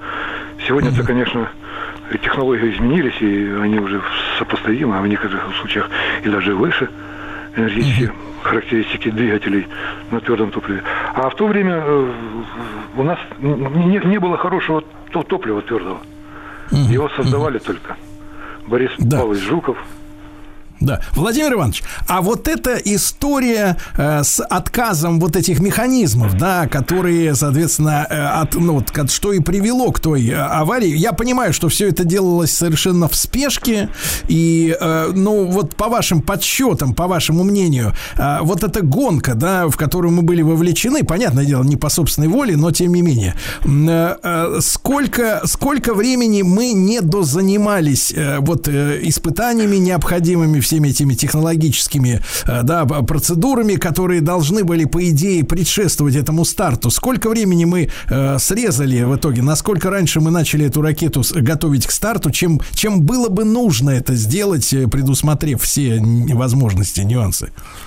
Ну, ну, я думаю, что не меньше на полгода, год. Полгода, год, да. Да, срок такой примерно. Потому что Владимир если Иванович, были... а- да. Да-да-да. А авария 63-го года, да, там уже было гораздо меньше, да, я так понимаю, э, уже пострадавших жертв. В 63 году, значит, там производились э, пуски ракеты Р-9А из шахты. И э, там пос- пострадало э, 8 человек. Из них э, 7 военнослужащих и один гражданский специалист. Кулагин Иван Иванович. Конструктор спец- ну, специального проектно-конструкторского бюро Госкомитета по оборон- по оборонной технике. И ра- ра- материалы этой значит, катастрофы тоже были расследованы. И после этой катастрофы особенно большое внимание уделилось тому, чтобы защитить э, технику от дурака. То есть не, не сделать возможным подключение э, штепселя в, не- в неправильные разъемы.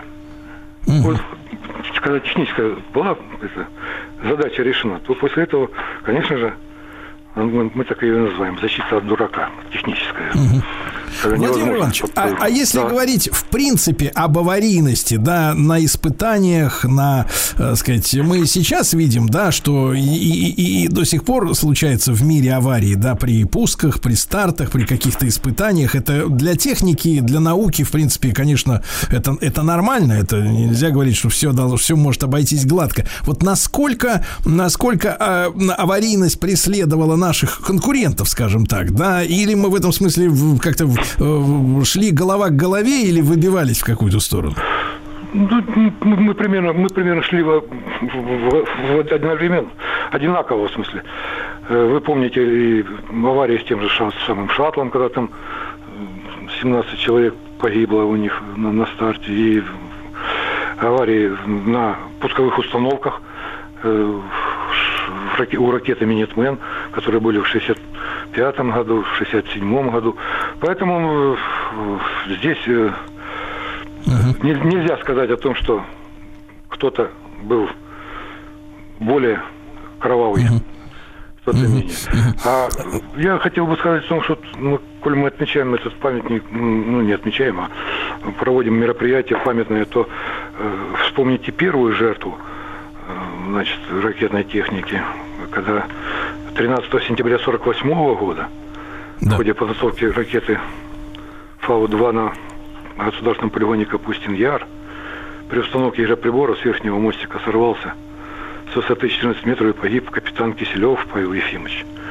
который сам разработал новый прибор и испытывал его. Ну, а потом все остальные были уже, и в том числе и катастрофы э, в ракетных дивизиях, в, Перми, в Красноярске, когда там тоже гибли люди. И, Владимир Иванович, а э, правда ли, э, правда ли, что 24 октября стал таким негласным днем запрета на любые пуски вот с тех пор, с 60-х годов? Ну, это, это, это, это да. На Байконуре было принято решение вот после второй аварии 24 октября 63 года в этот день никаких работ не производить. И с этим мнением командования и офицерского состава согласился э, главнокомандующий. И поэтому э, Крылов Николай Иванович. И поэтому в, в этот день ни одна, ни одно испытательный пуск или э, пла- плановый пуск, не испытательный, а боевой, на полигоне не проводились. 24 октября это тот день, когда с Байконура не взлетали ракеты. А э, я еще хотел немножко сказать о том, что э, аварии, которые были в э, Плесецке в 73 году, в 80 году, они тоже унесли э, жизни наших товарищей. И когда принималось решение о том, какой же день все-таки избрать для Днем памяти, да. Днем памяти, да, было принято решение, что так как все-таки самая большая катастрофа, и в этот день и еще и 20 Да. Да, да. принято Владимир. Иванович, огромное вам спасибо. Владимир Иванович Ивкин, старший научный сотрудник военной академии ракетных войск стратегического назначения имени Петра Великого. Сегодня день памяти наших ракетчиков, инженеров, офицеров, которые погибли во время катастроф на, на наших космодромах.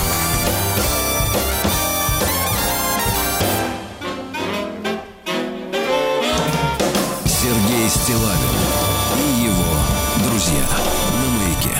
Товарищи дорогие, сегодня день рождения отмечает ООН. Вы, Владислав Александрович, должны сказать, сказать кто он. Кто ООН, вот, Организация Объединенных Наций. Да, и, конечно, э, мы видим, э, как там все проистекает, да, и э, насколько иногда эта организация кажется какой-то беспомощной, иногда вязкой, в которой утопают какие-то нормальные идеи, но при этом оппон- оппоненты тоже не могут ничего продавить, потому что существует сло- с- право вето, да, и вот разобраться, что там происходит. Сегодня с нами Александр Анатольевич Орлов, э, профессор кафедры новой и новейшей истории Института истории и политики Московского педагогического государственного университета, доктор исторических наук, доцент Александр Анатольевич, до, рад нашей новой встрече. Доброе утро. Да. Доброе утро, Сергей, здравствуйте. Да, Александр Анатольевич, ну вот э, давайте начнем с, так, с такого. Зачем американцам Организация Объединенных Наций сегодня, да, когда э, мы видим, что тот же товарищ Байден, э, он не стесняется уже про, про- про- провозглашать мысли о том, что, э, значит, американская нация или американское государство, могу запу- не уточнить, как это звучало, но является величайшей в истории всего человечества. То есть вот уже так, да. И, ну, там уже звучали много разговоров о том, что она исключительная, соответственно, у него есть исключительные права на все, да. Вот. А у нас, соответственно, у всех исключительные обязанности пе- перед ними. Вот э, э, зачем американцам ООН до сих пор, если а, а, а, ООН была создана как организация по итогам Второй мировой войны, да, с учетом интересов стран-победительниц. Затем э, Россию как правопреемника Советского Союза, э, значит, из стран-победительниц, так сказать, как бы пытаются выдавить, да, пропагандистскими всякими сп- способами. Мир изменился, а организация остается. Зачем она им? Ну, давайте я вам отвечу словами замечательного выдающегося американского политика и политолога Генри Киссинджера. Эм, Он, наверное, лучше понимает ситуацию, которая в Америке существует, и вот зачем они такие заявления делают. Э, Киссинджер в своей работе «Мировой порядок», опубликованной в 2014 году, писал о том, что кроме ООН э, в мире есть масса других международных организаций, и все они занимаются только одним – выработкой общих правил взаимодействия.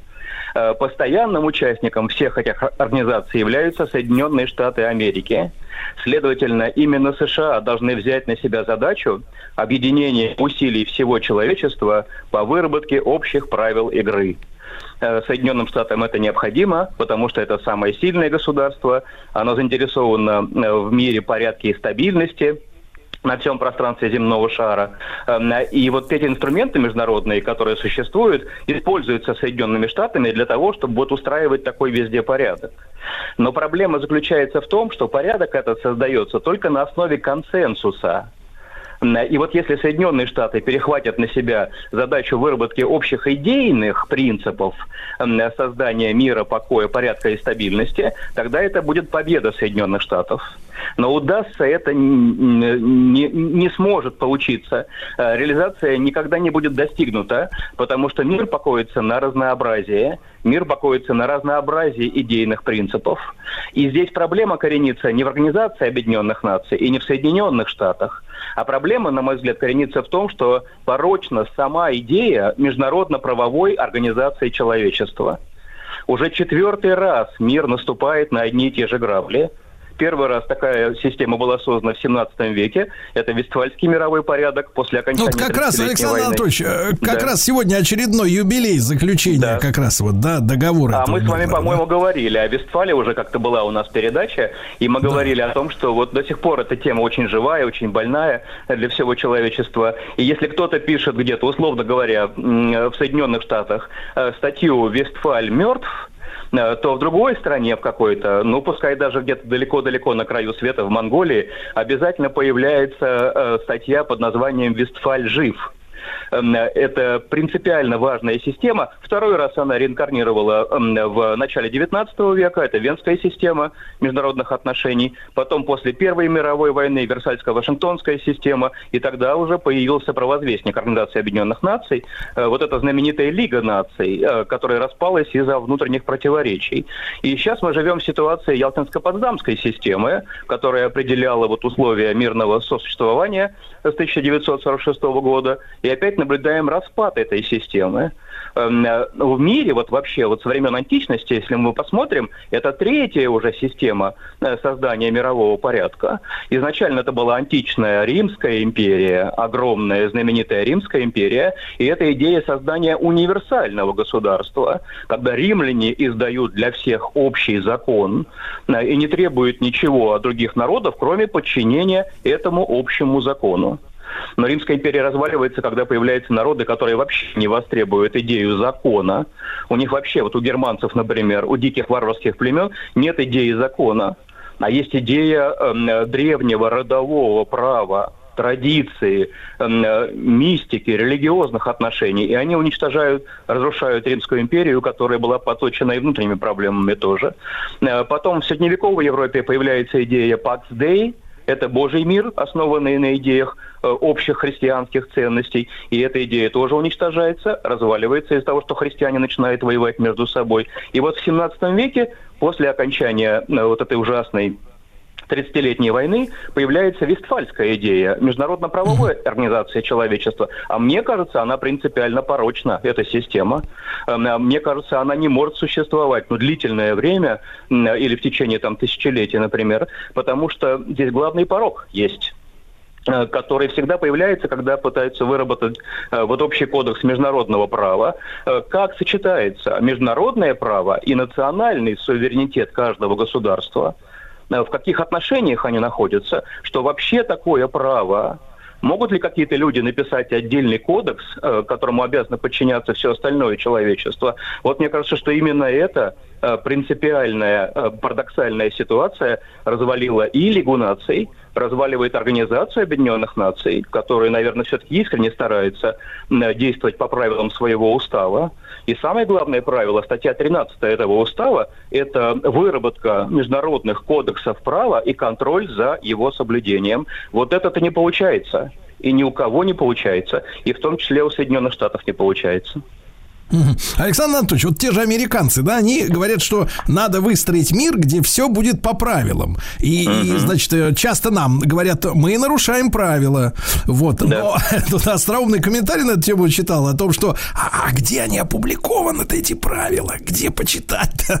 Вот. То есть, как бы, то есть, как бы есть какие-то, я не знаю, американские какие-то понятия, что ли, в голове сидят. Ну, знаете, есть как бы законы, а есть вот ребята сидят, там, сказать, в исправительной колонии, у них понятия, да? Вот, вот что, что они подразумевают? Вот э, они же вроде как и бюрократы, с одной стороны, но с другой стороны оперируют какими-то какими-то э, эфи- эфемерными такими какими-то вещами, да. Э, Просто они в каждый момент истории, там, ну, в каждый месяц, неделю сами просто определяют, что по правилам, а что нет, да. Единственным критерием, что им хорошо и что им плохо. Вот, вот это правило, и это и все, что сейчас имеют в виду. Но это тактика, это борьба государства за преобладание на земном шаре, она всегда будет существовать. А вообще-то, Сергей, если мы посмотрим на, на историческое, э, исторический путь выработки понятий вот основных, э, если мы возьмем еще со времен существования средневековой Европы, то там три концепции постепенно появляются, э, утверждается в сознании, философами обосновываются. И первая концепция эм, заключается в том, что это должна быть совместная выработка каких-то правил. Эм, Послы должны встречаться, дипломаты должны ездить, разговаривать друг с другом. У дипломатов есть такая поговорка. Пускай проливаются тонны чернил, только бы не пролилась хотя бы одна капля бесценной человеческой крови. Вот Александр это первая ну, концепция. в, да. в этой связи, да, вот такое маленькое многоточие, да, на первом пункте. Но американцы же не готовы с нами договариваться. И, в принципе, ну, как бы вот э, западный мир, потому что э, в силу своего российского образа, ну, такого воспитания, да, вот просто российской концепции, есть нации как бы первого сорта, я так понимаю, есть второго. Ну, можно, наверное, еще третьего есть, но мы точно не, рав- не ровнее им. Я же вижу, что они просто по умолчанию понимают, что мы как бы недолюди немножко. Ну, может быть, Гитлер это формулировал резко, они как бы помягче. Но все равно они не видят необходимости с нами договориться. Мы для них типа муравьев, что ли, я не знаю, как бы в ментальном смысле. Да, мы не имеем права с ними на равных сидеть за одним столом. Я правильно понимаю? Вот это самая важная проблема. И это опять проблема порочности самой идеи международно-правовой организации человечества. Э, Еще с античных времен или с времен Средневековья э, создается представление о том, что передовыми э, нациями, людьми в точном смысле слова, являются нации, у которых есть право которые выработали какой-то кодекс права, создали его, написали этот кодекс. И вот те нации, которые создали такие кодексы, они являются цивилизованными, и с ними нельзя воевать с этими нациями. А те народы, которые такого права не создали, или перехватили другой э, чей-то кодекс права, или были завоеваны эти нации, самостоятельно свое место под солнцем не закрепили, они не являются передовыми нациями и должны быть ведомыми постоянно. Э, Ну вот здесь возникает следующая проблема. А что такое право? Как оно появляется, как оно возникает? Самая главная проблема права в том, что, будучи записанным, это право сразу отделяется от носителя, сразу отделяется от человека и начинает жить самостоятельной жизнью. Оно либо устаревает, закосневает это право, и там по традиции столетней давности какой-то э, законы существуют, а все их интерпретируют как хотят. А, Либо оно постоянно изменяется, оно постоянно переписывается. Э, И в том и другом случае мы имеем вот такой хаотический мир, который развивается по каким-то своим законам с постоянным упором на то, что вот это по э, принципам права существует. Э, Вот и Лига наций, которая в 20 веке появилась, и Организация Объединенных Наций, и предыдущие конгрессы 17 века поставили задачу выработать основные концепции права, которые будут приемлемы для всего человечества. И вот о чем я вам говорил. Первая концепция заключается в том, что это должны быть договорные отношения. У нас вот такое право, а у вас совсем нет права. э, С нашей точки зрения, да? Или у вас какое-то другое право? Докажите. Докажите, что оно работает у вас, это право, что вы действительно живете по принципам права. С точки зрения американцев, это не всегда получается, это- не всегда удается.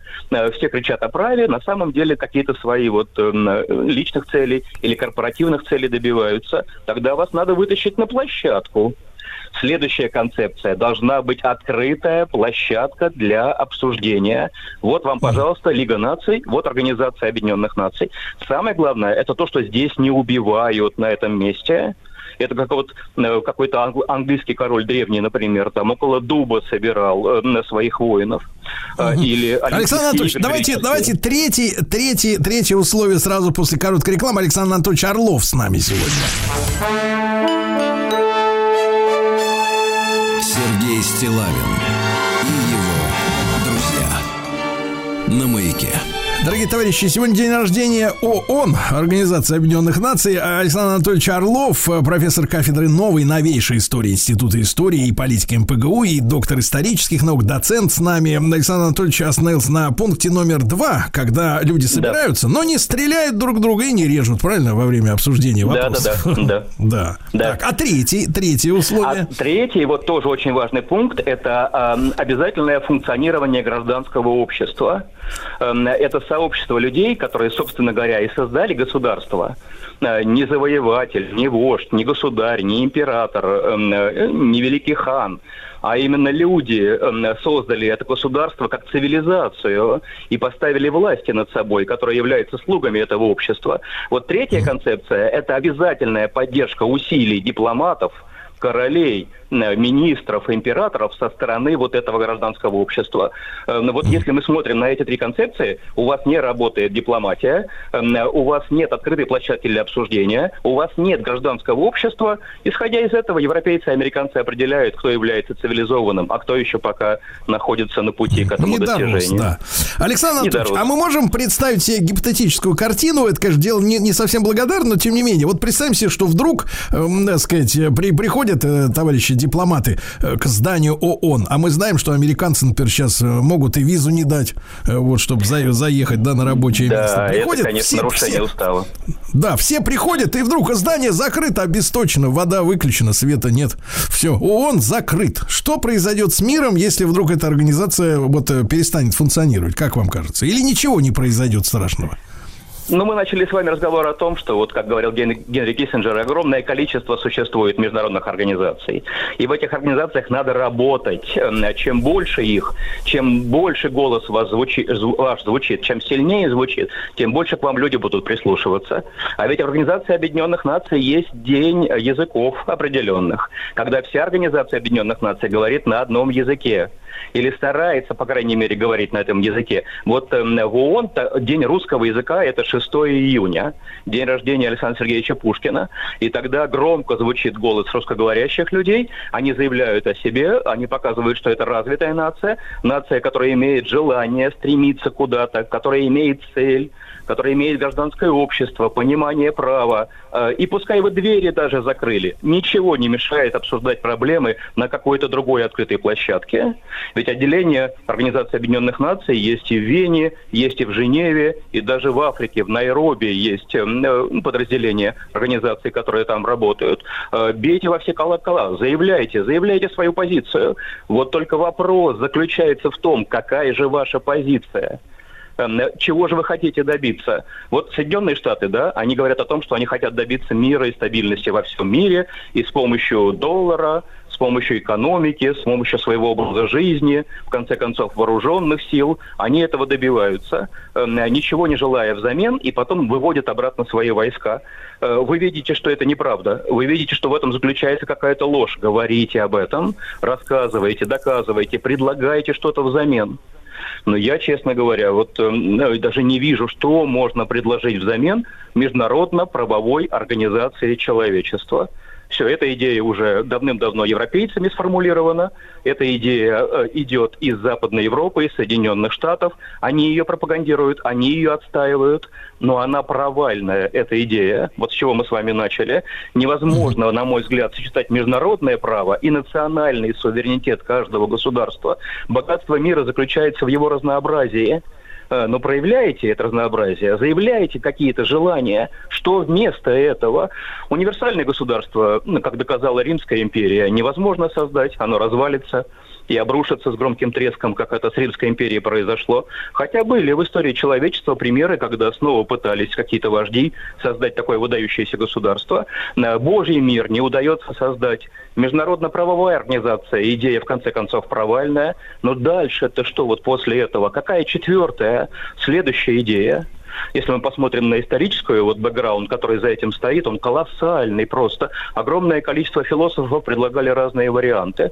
Ну, хотя бы Иммануил Кант, например. Его замечательная работа «К вечному миру». У Канта была идея всемирно-гражданского права не специально написанного кодекса такого, да, который кто-то написал и отстаивает там в какой-то организации, а когда мирно соединяются нации, осознавшие то, что у них появилась уникальная система права, и они начинают взаимодействовать с запрещением нападать друг на друга, убивать, уничтожать, доказывать, что твоя идея права там самая какая-то выдающаяся или превалирующая на планете. Вот на базе этой идеи всемирно-гражданского права появляется право посещения у человека, когда любой человек может приехать из одной страны в другую, свободно жить, между этих людей. Ну, потому что э, Господь Бог э, расселил человечество на всей планете Земля даже в самых неблагоприятных районах. Он нигде не запретил появляться человеку. Но если вы, если вы появляетесь в нашей стране, вы какое-то время живете по правилам нашей страны. Вы не имеете права сюда вносить другие правила, потому что вы нарушаете Божий порядок, вы нарушаете заповеди цивилизации. Э, Если э, вы приедете к нему, вы будете жить по его правилам. На этой базе появляется народная дипломатия, постоянное пропитывание человека, пониманием того, что другие люди тоже люди. И они тоже хотят жить, у них есть какие-то свои права. И на этой базе потом со временем, ну когда это потом со временем? Миллионы лет, что ли, пройдут? Э, Люди не хотят так долго ждать. Появится единое человечество. Ну вот заповеди Канта до сих пор является таким как бы путеводной звездой э, для всего человечества. Да. Александр Анатольевич, спасибо вам большое. Александр Анатольевич Орлов, доктор исторических наук с нами. Ну и поздравляем всех наших сотрудников Организации Объединенных Наций с профессиональным праздником и организацию с днем рождения.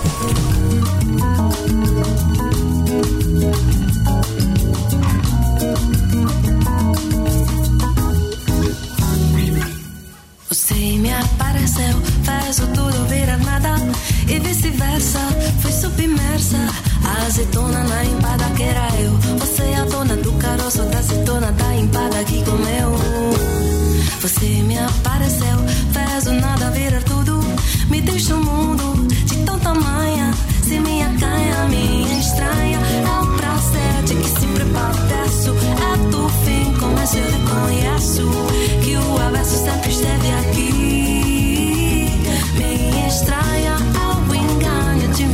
certeza. É o ensaio que é na beleza A tristeza que me faz sorrir.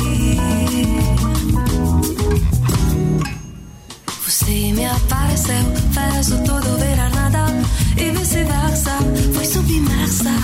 Azeitona na empada que era eu. Você é a dona do caroço da azeitona da empada que comeu Você me apareceu, fez o nada virar tudo. Me deixou mudo de toda manhã Se minha canha, minha estranha. É o prazer de que se prepadeço É do fim, começo eu reconheço Que o avesso sempre esteve aqui. Minha estranha é o engano de minha certeza. É o ensaio que é na beleza. A tristeza que me faz sorrir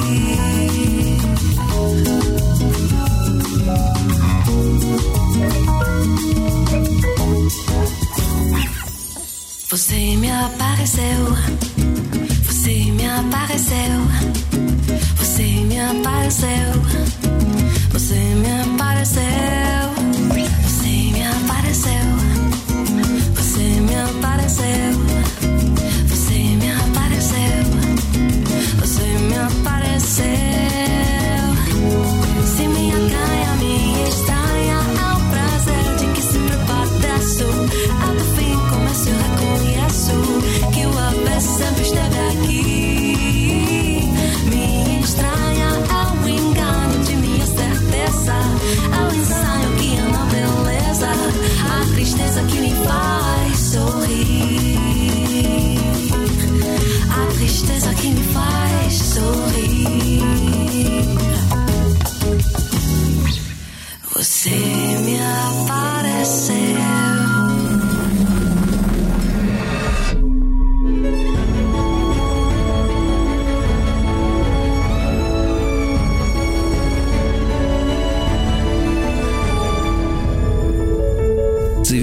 Станция запахов. Дорогие товарищи, в нашей студии вновь Илья Волков, директор по развитию проекта парфюмерии и косметики Молекул. И я очень рады нашей новой встрече. Здравствуйте. Да. Приветствую, приветствую. А, вот, а сегодня мы ведь, как говорится, о науке поговорим, да? Наша тема сегодня, дорогие друзья, как знания меняют ароматы. То есть мы э, по химии пройдемся. Ну, практически по химии, поэтому тема будет скучная. Но ничего, утром то, что надо, чтобы как раз поспать немножко перед работой. Мы поможем, надеюсь, Заснуть, нашим да? слушателям в Вернее, этом. не да. проснуться. Не проснуться ни за что. Вы вот, Илья, химик сам-то вот по, по, по внутреннему ощущению. Нет, слава богу, не химик, даже по внутреннему ощущению.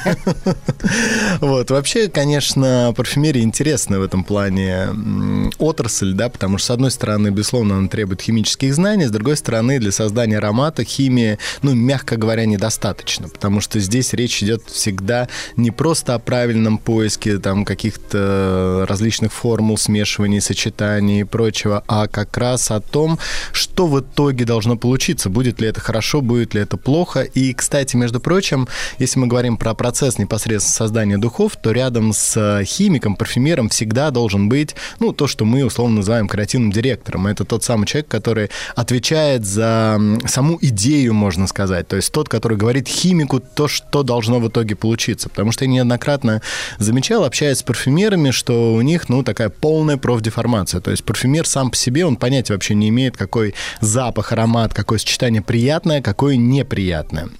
То есть точно так же, как, наверное, у писателей э, вряд ли должна быть там любимая буква, например, П, да, или Р, которую он всегда вставляет. Точно так же и у парфюмеров не должно быть вот такого любимого, например, компонента, да, из которых он складывает свои слова, фразы, в данном случае в ароматном смысле.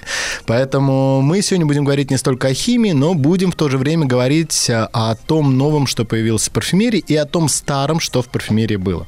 Вообще, э, духи делают существует не так много методов экстракции из, э, из цветов, из э, деревьев, из других растений, и не только растений, которые использовались э, на протяжении столетий. Ну, в общем-то, наверное, самый известный, самый в каком-то смысле красивый по описанию метод экстракции, который описан был в знаменитой книге Зюскинда под названием «Парфюмер», и фильм был снят. Я думаю, многие наши слушатели как раз его смотрели. Это метод, который называется анфлераж. Это вот тот самый метод, когда берут несколько кусков жира, кладут их на деревянную раму, а уже сверху засыпают большим количеством лепестков, э, не знаю, роз, тубероз, ну, вообще цветов, да, и долго-долго-долго это выдерживается, пока эм, те самые масла, которые эфирные, которые содержатся в этих лепестках, они не пропитывают насквозь вот эти вот куски из жира, и которые потом под прессом отжимаются, и получаются несколько грамм, в общем, драгоценного экстракта. Метод этот, честно говоря, очень затратный. И А сколько ждать-то надо, Илья, вот, чтобы, Чтоб жир пропитался? Ну, на самом деле, несколько недель, как правило, да. И в зависимости, на самом деле, от растения, от цветов, какое используют. Там роза чуть подольше, там лаванда поменьше. Вот. И дальше это уже, как я уже сказал, погружается под такой пресс. И на самом деле, для того, чтобы получить буквально несколько грамм самого экстракта, который называется абсолю. Ну, в общем-то, это по-французски такое вот совершенно, совершенство, можно сказать, да, это прям чистый-чистый-чистый экстракт, это даже выше, чем по концентрации алфактивных молекул, больше, чем эфирное масло. И э, требуется несколько тонн цветочных лепестков для того, чтобы вот получить, там, не знаю, 100 грамм, например, этого драгоценного абсолю. И э, если, опять же, кто-то помнит эту книгу или фильм, там это очень хорошо показано, что, ну, например, с нескольких гектаров э, цветов, да, вот э, получается буквально маленький флакончик этого абсолю, который стоит, в общем-то, безумное количество денег, и из него как раз можно сделать там несколько сотен э, флаконов духов. Но этот метод сегодня очень редко используется, опять же, в силу его очень низкого КПД. То есть требуется слишком много цветов, слишком много усилий, слишком много затрат. А, Технология, это, в общем, зародилась на юге Франции, а сегодня на юге Франции, ну, честно говоря, мало что выращивается по сравнению с тем, что выращивалось раньше, да. Ну, в общем-то, в 20 веке в основном а, такое парфюмерное производство перекочевало в туристическую отрасль, вместо рядом с садами понастроили отели, вилл и прочих-прочих замечательных э, сооружений. И, в общем-то, сегодня производство ком- парфюмерных компонентов на юге Франции представляет всего лишь 2% от того, что было в начале 20 века. Ну и плюс еще, конечно, это очень дорого, потому что насобирать, например, э, цветы жасмина для анфлераж э, стоит ну, каких-то безумных денег, ну, просто в силу того, что собрать их кроме как ручками никак нельзя, да, потому что они растут на деревьях, поэтому нужно приложить лесенку, приставить и пособирать, и желательно это сделать ночью, потому что ночью именно цветы достигают пика своего ароматного, и это как раз самый драгоценный жасмин, прям вот, который перед утром. Ну, а э, работники стоят недешево, вот, а плюс еще Поэтому ты... проще не иметь этих работников, да? А, Проще не иметь этих работников, а проще заставить индийцев, например, собирать жасмин, и поэтому... Или китайцев. Или нет, индийцев, в основном индийцев, да, потому что там а, как раз Индия сегодня один из центров производства таких именно цветочных а, парфюмерных нот. Это жасмин, это тубероза. А Да и- климат сказывается и почва. Вот мы, Да-да-да. как люди, так сказать, поднаторевшие э, Виноделие. э, да, Климатологи, да, понимаем, что Земля имеет значение и климат. Ну, постольку, поскольку э, мы получаем абсолют, то есть это такое сверхконцентрированное соединение, да, то, как вы понимаете, здесь вот вообще малейшее изменение климата, малейшая разница на почвы, она уже оказывает большое влияние на аромат. Поэтому есть, например, такое понятие, как орпюр, а, или другое понятие, э, означающее то же самое, но только больше связано с виноделами, э, называем миллисим, да, то есть это, по сути дела, такой самый лучший, самый крутой урожай этого года, да, вот арпюр. И вот как раз э, арпюр – это компонент, который, в принципе, уникален который уникален и который э, ну, не может быть нигде повторим, и поэтому те парфюмеры, вот в частности, например, есть такой парфюмер Рожа Даф, например, один из самых роскошных парфюмеров э, мира, он, знаете, специализировался на том, что делал духи для королевских различных семейств, ну, в основном арабских, правда, ну, где еще там, в принципе, сохранились королевские семьи с деньгами, именно там, и вот э, он как раз использует вот этот арпюр, и элементарно перенесение а, одного растения из одного региона в другой уже очень сильно влияет на его ароматное звучание. Ну вот возьмите даже, например, не цветок, а сандал. Сандал родом из Индии, и изначальная область вот такого самого лучшего, самого драгоценного, дорогого сандала – это город индийский, который называется Майсур. И вот майсурский сандал, он э, по своему звучанию очень интересен. С одной стороны, он древесный, а с другой стороны, обладает, э, знаете, вот таким молочно-кремовым как будто оттенком. И, конечно, на коже это очень, очень здорово раскрывается, особенно его любят сочетать с мускусом, например. А относительно недавно, уже в 21 веке, в начале 21 века, стали сандал высаживать в Австралии. Дело в том, то, что и в Индии, и в Австралии почва очень богата золотом. Ну, именно как элементом. И сандалу для такого хорошего роста, в общем-то, это необходимо. Так что в прямом смысле это такое золотое дерево. В Индии стали запрещать вырубку сандала, потому что она приобрела какие-то уже супермасштабные проекты. Но то, что сандал — это непосредственно часть культуры индийской, и вырубают не только ради парфюмерии, но, я не знаю, ради э, там, различных ритуалов, э, которые проводятся.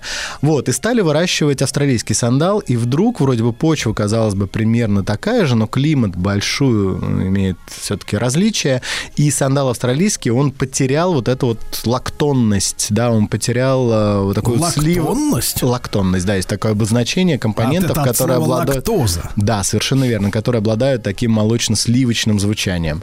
И он потерял эту лактонность и приобрел, А, кстати, наоборот, такую Илья, кисловатую извините, приходишь, свежесть. э, Приходишь в магазин, что-то у вас молоко недостаточно лактонное. И пощечина такая летит, да? Сегодня, мне кажется, люди приходят и говорят, дайте мне молоко недостаточно лактонное. Какое-нибудь альтернативное. Австралийское. Ой, да, это интересно наблюдать, конечно, когда какую-нибудь, э, например, взрослую женщину где-нибудь в театре мучают тем, что требует у нее альтернативное молоко, кофе, да. Ну ладно. И вот э, почва оказывает, конечно, огромное влияние. Или, например, есть э, вот в арабском мире есть такая роза, называется она таев. А, Таев, так называется небольшой город, расположенный э, ближе к югу Саудовской Аравии, рядом с горами, которые называются Джибаль Аль-Ахдар.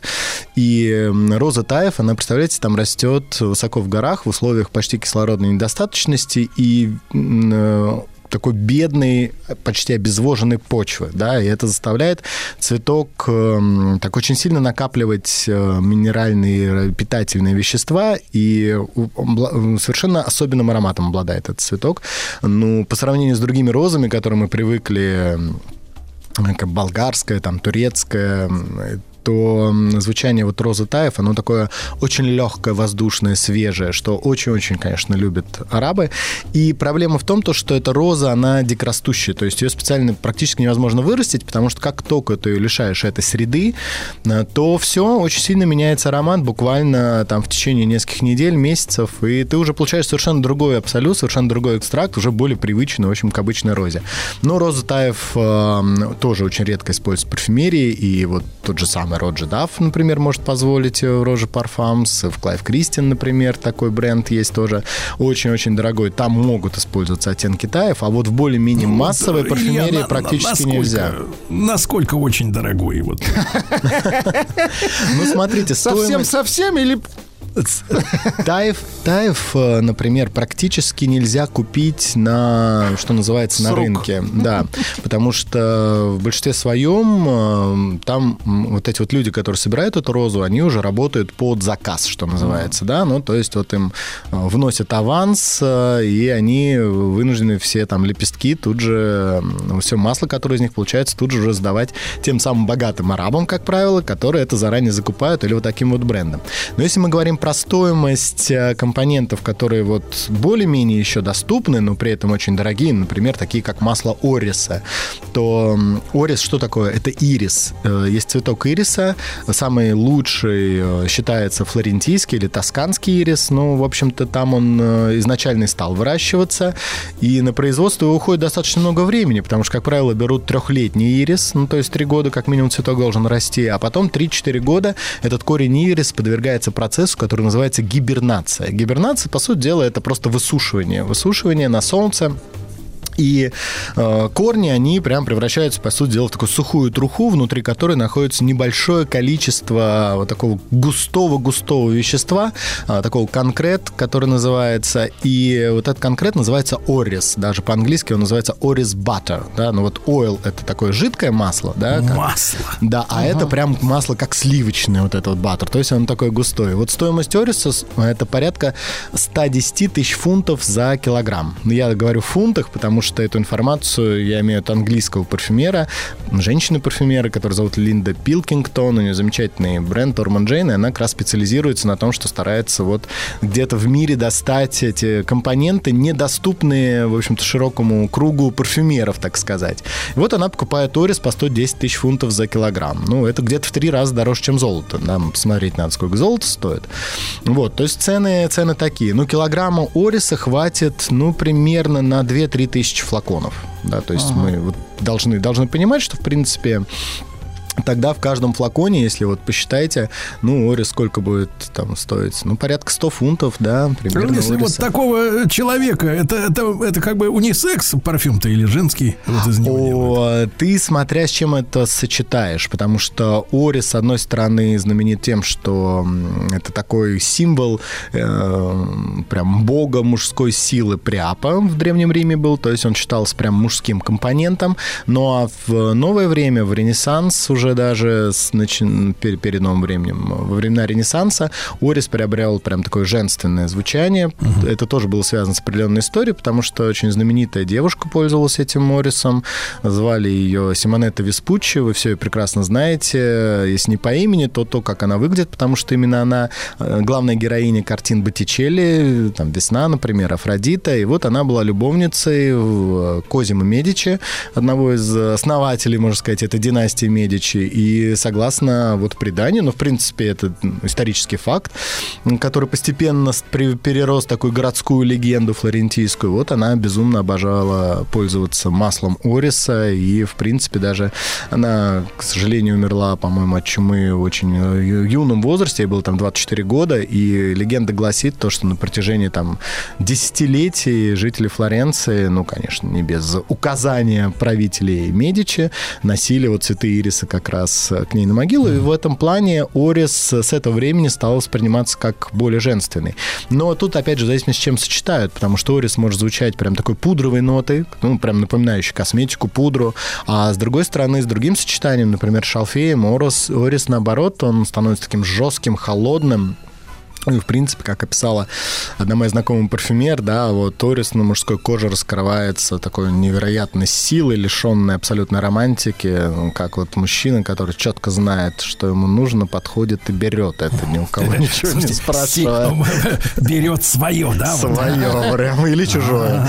В Ну, как правило, чужое, Как правило, чужое. Но он чувствует он, что берет свое. Конечно. Да, да, да, да, да. То есть это такое чувство права, да? Берет чужое, Чувство свое. права, Да. Но на самом деле интересно, потому что Орис тот же самый, э, м, вот опять же, во времена, когда Орис был священным цветком Приапа, он действительно был воплощением такой мужской силы. Если нашим слушателям исполнилось там 18 лет, они могут э, в интернете посмотреть э, Приапа, прям набрать, да, это такой бог мужской силы, как правило, там алтари Приапа стояли в домах, э, в общем-то, римлян, им как раз приносили жертву вот эти вот самые цветы. Вот, но картинки там такие очень-очень провокационные. И э, в Древнем Риме, вот опять же, корни ириса, их эм, на жаровнях поджигали, и они медленно-медленно тлели, как раз вот вовсюду разнося этот аромат, так, чтобы сразу какой-нибудь проситель, приходящий на аудиенцию к знатному римлянину, сразу понимал, с кем имеет дело. Сразу отдавал все. Отдавал все, да, и э, заковывался сам в цепи и шел. И работал, работал. Работал, работал, работал, да. Вот, такая вот была история. Ну, э, я на самом деле, как-то у нас опять же получилось, что о новых-то технологиях мы не, пого- не поговорили, но за последние 20 лет в парфюмерии произошел просто невероятный прогресс, и эм, помимо других методов экстракции традиционных, появилась супер интересная технология, которая называется Headspace. Headspace. Дело в том, что огромное количество цветов, растений, они не подвергаются, нельзя их подвергнуть другим методам экстракции, чтобы получить э, какой-нибудь результат. Например, из ландыша мы не можем получить эфирное масло. И парфюмеры где-то в 80-х годах э, начинают искать способы получения, в общем-то, этих цветов. И находят интересный метод. Представляете, цветок, на него надевают такой стеклянный колпак, с большим количеством датчиков, загоняют туда газ, да, и вот эти вот датчики, в общем, стараются э, исследовать, что называется, олфактивную структуру запаха этого цветка. Это, в общем-то, так все началось. И вот эта технология называется Headspace. Ну, э, head здесь в первую очередь имеется в виду head цветка, ну, то есть голова цветка, то есть бутон. И дальше уже можно вот попытаться эти молекулы, которые выявлены, да, синтезировать в лабораторных условиях. Искусственно. Это- искусственно, да. Это очень тяжелая работа, но она, в принципе, вот последние 30 лет активно так э, проводится, и было синтезировано уже порядка 2000 синтетических цветов, синтетических компонентов. Это очень здорово, но сегодня технология еще больше развивается. И вот первый такой пример, я помню, в 2011 году, когда появился замечательный аромат такого французского бренда Диптик, они любят поэкспериментировать. Они, в общем, поставили такой прибор-анализатор у себя в магазине, и этот прибор примерно как Headspace, но только не колпак на цветке, а он анализировал э, атмосферу в этом, э, в магазине, да, потому что им хотелось вот передать, в общем-то, аромат, вот, не знаю, э, место, где на протяжении 60 лет наносятся духи, ароматы, стоят ароматические свечи. Ну да. Это вот первый пример использования такой технологии э, в точной копии воссоздания аромата к тому помещению. А Илья. с- Да.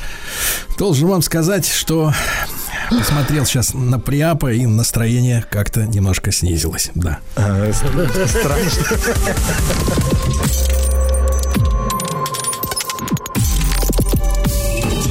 Жизнь глазами Друзья мои, жизнь глазами сегодня у нас биолога. Можете себе представить, вот такая вот история. И к нам сегодня в гости пришел Николай Ковылов, а, биолог, зоолог, руководитель семейной школы «Дом у леса» и автор проекта «Испытатели природы». Николай, доброе утро. Доброе утро, Сергей. Доброе утро, дорогие радиослушатели. Да. Николай, ну вот у нас под рукой сейчас есть Владислав Саныч, такой вот биологический объект, да, вот из, из возможного, доступного. Вот как вы, как зоолог, как биолог, как вот э, оцениваете испытуемого? Как, э, знаете, да, как... Как э, и вас, Сергей Валерьевич. Знаете, требуется наблюдение. То Вы есть, э, существо. Грамотный... За повадками, да? Да, да, За грамотный, повадками. грамотный ученый, он должен собрать, э, собрать нужный массив информации, поэтому я понаблюдаю, и можем к этому вопросу вернуться в К конце концу эфира. передачи. Хорошо, хорошо, хорошо. А, Николай, да вот скажите, пожалуйста, вы уже э, человек-то достаточно молодой, душой, сердцем, сто процентов, да, я чувствую по голосу, и наши слушатели чувствуют. Вот а как вы стали-то вообще, в принципе, биологом, зоологом? Ведь в кругом одни менеджеры и юристы, понимаешь, и дизайнеры.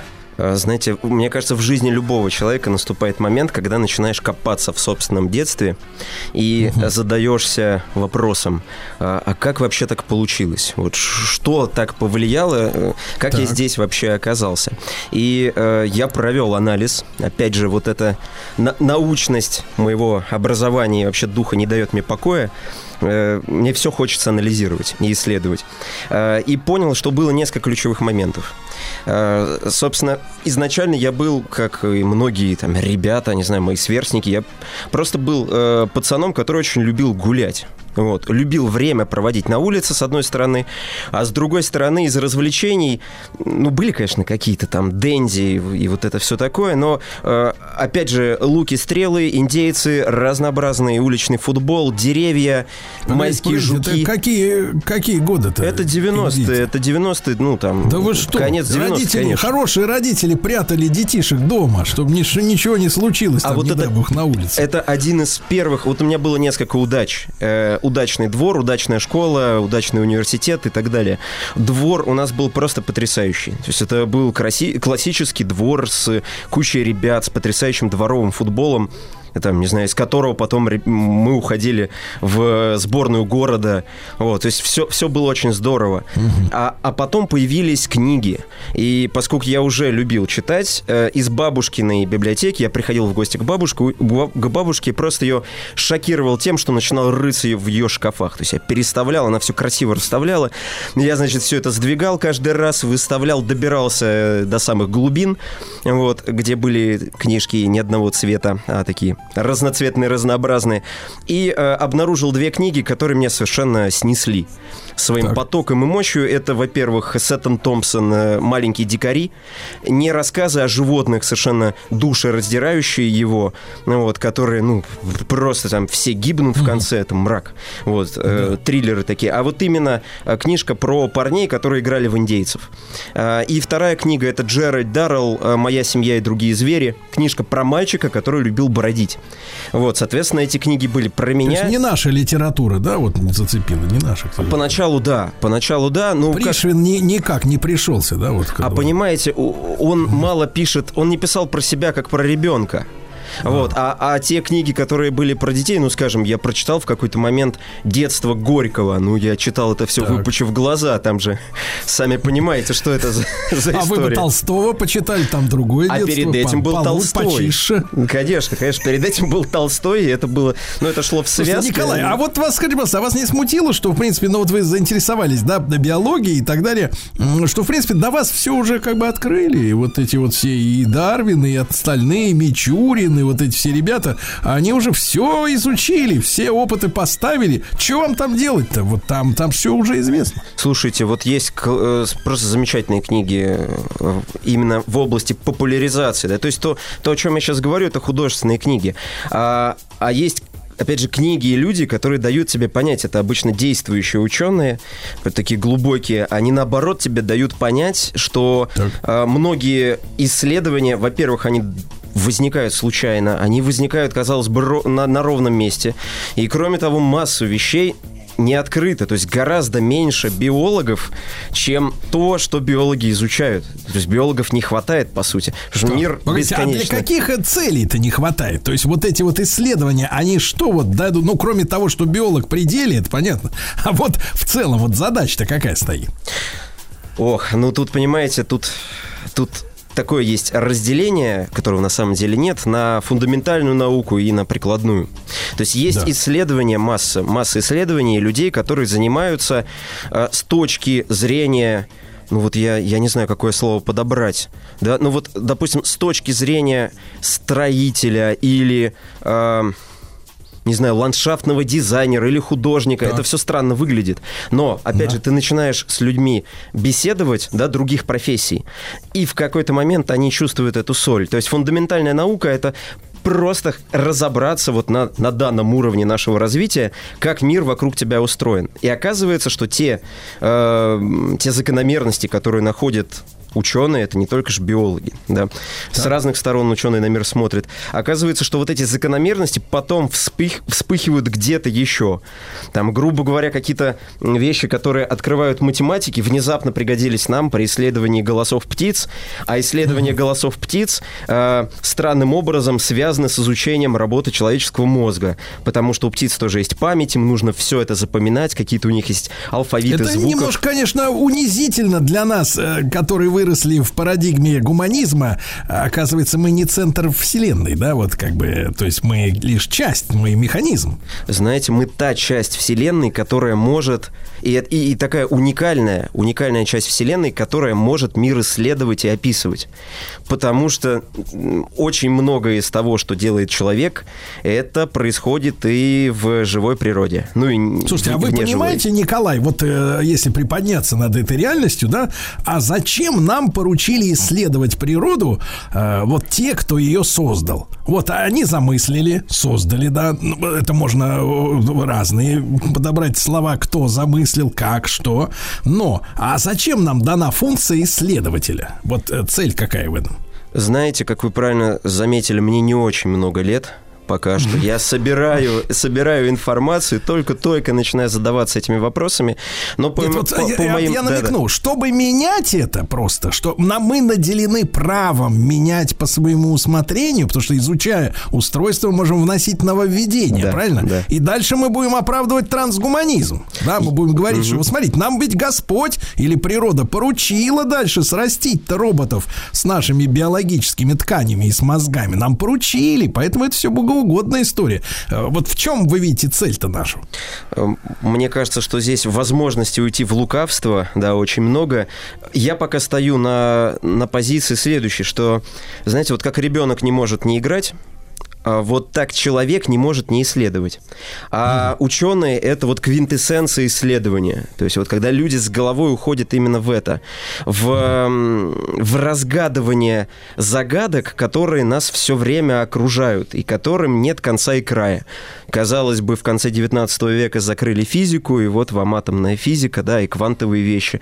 Вот э, в биологии то же самое. Ну, в любой А науке. что мне нас кажется. вот... А вот смотрите, Николай, мы э, про физику, кванты, ну, в принципе, э, достаточно много знаем, как обыватели, вот э, с Владиславом Александровичем, да, вот нашим э, другом.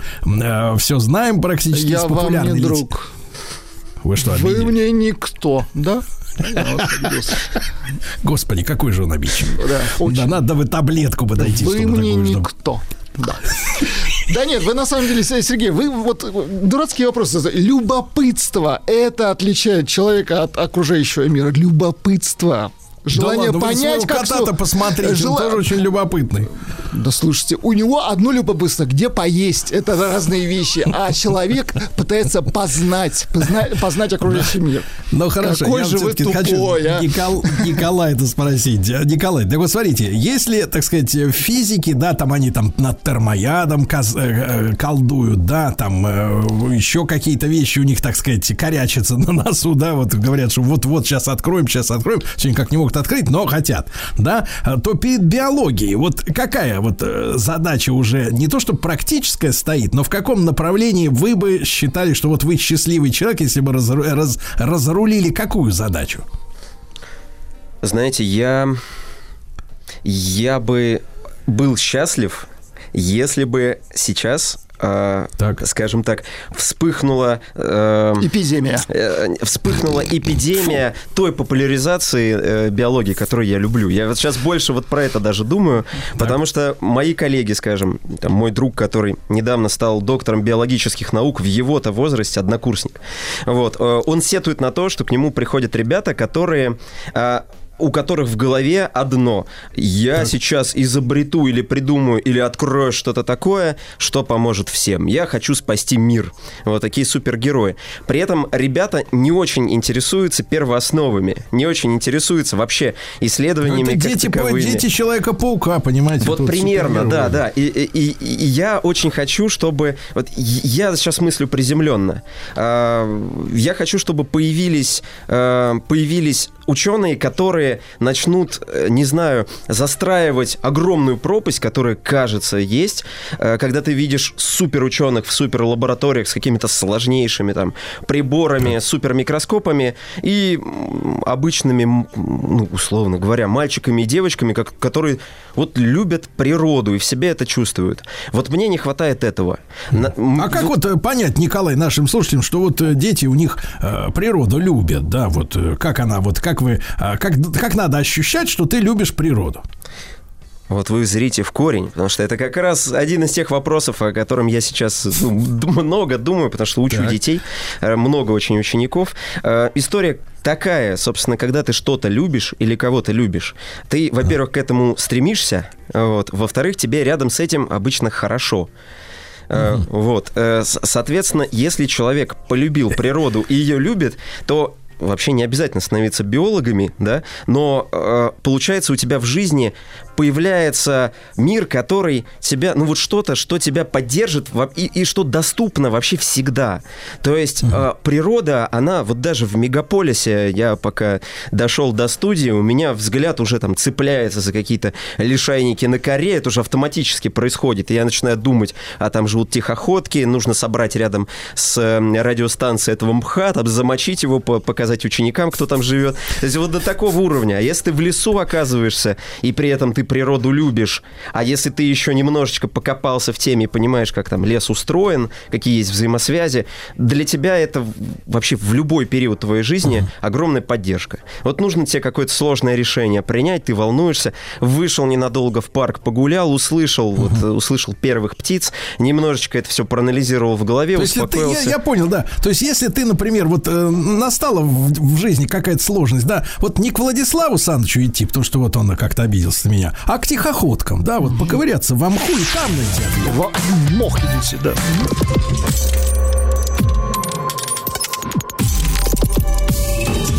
Жизнь глазами Жизнь глазами биолога. Сегодня у нас Николай Ковылов, э, биолог, зоолог, руководитель семейной школы «Дом у леса» и автор проекта «Испытатели природы». Мы уже поняли, что такое настоящий любитель природы, да? Это те, кому кора дуба роднее людей вокруг, правильно? Вот, Николай, и это прекрасно, и прекрасно, да. Я вот с вами, может быть, даже и солидаризируюсь в какой-то степени. Вот. Николай, а среди деток-то таких, как вы, много? Вот вы говорите, занимаетесь с ними э, практиками.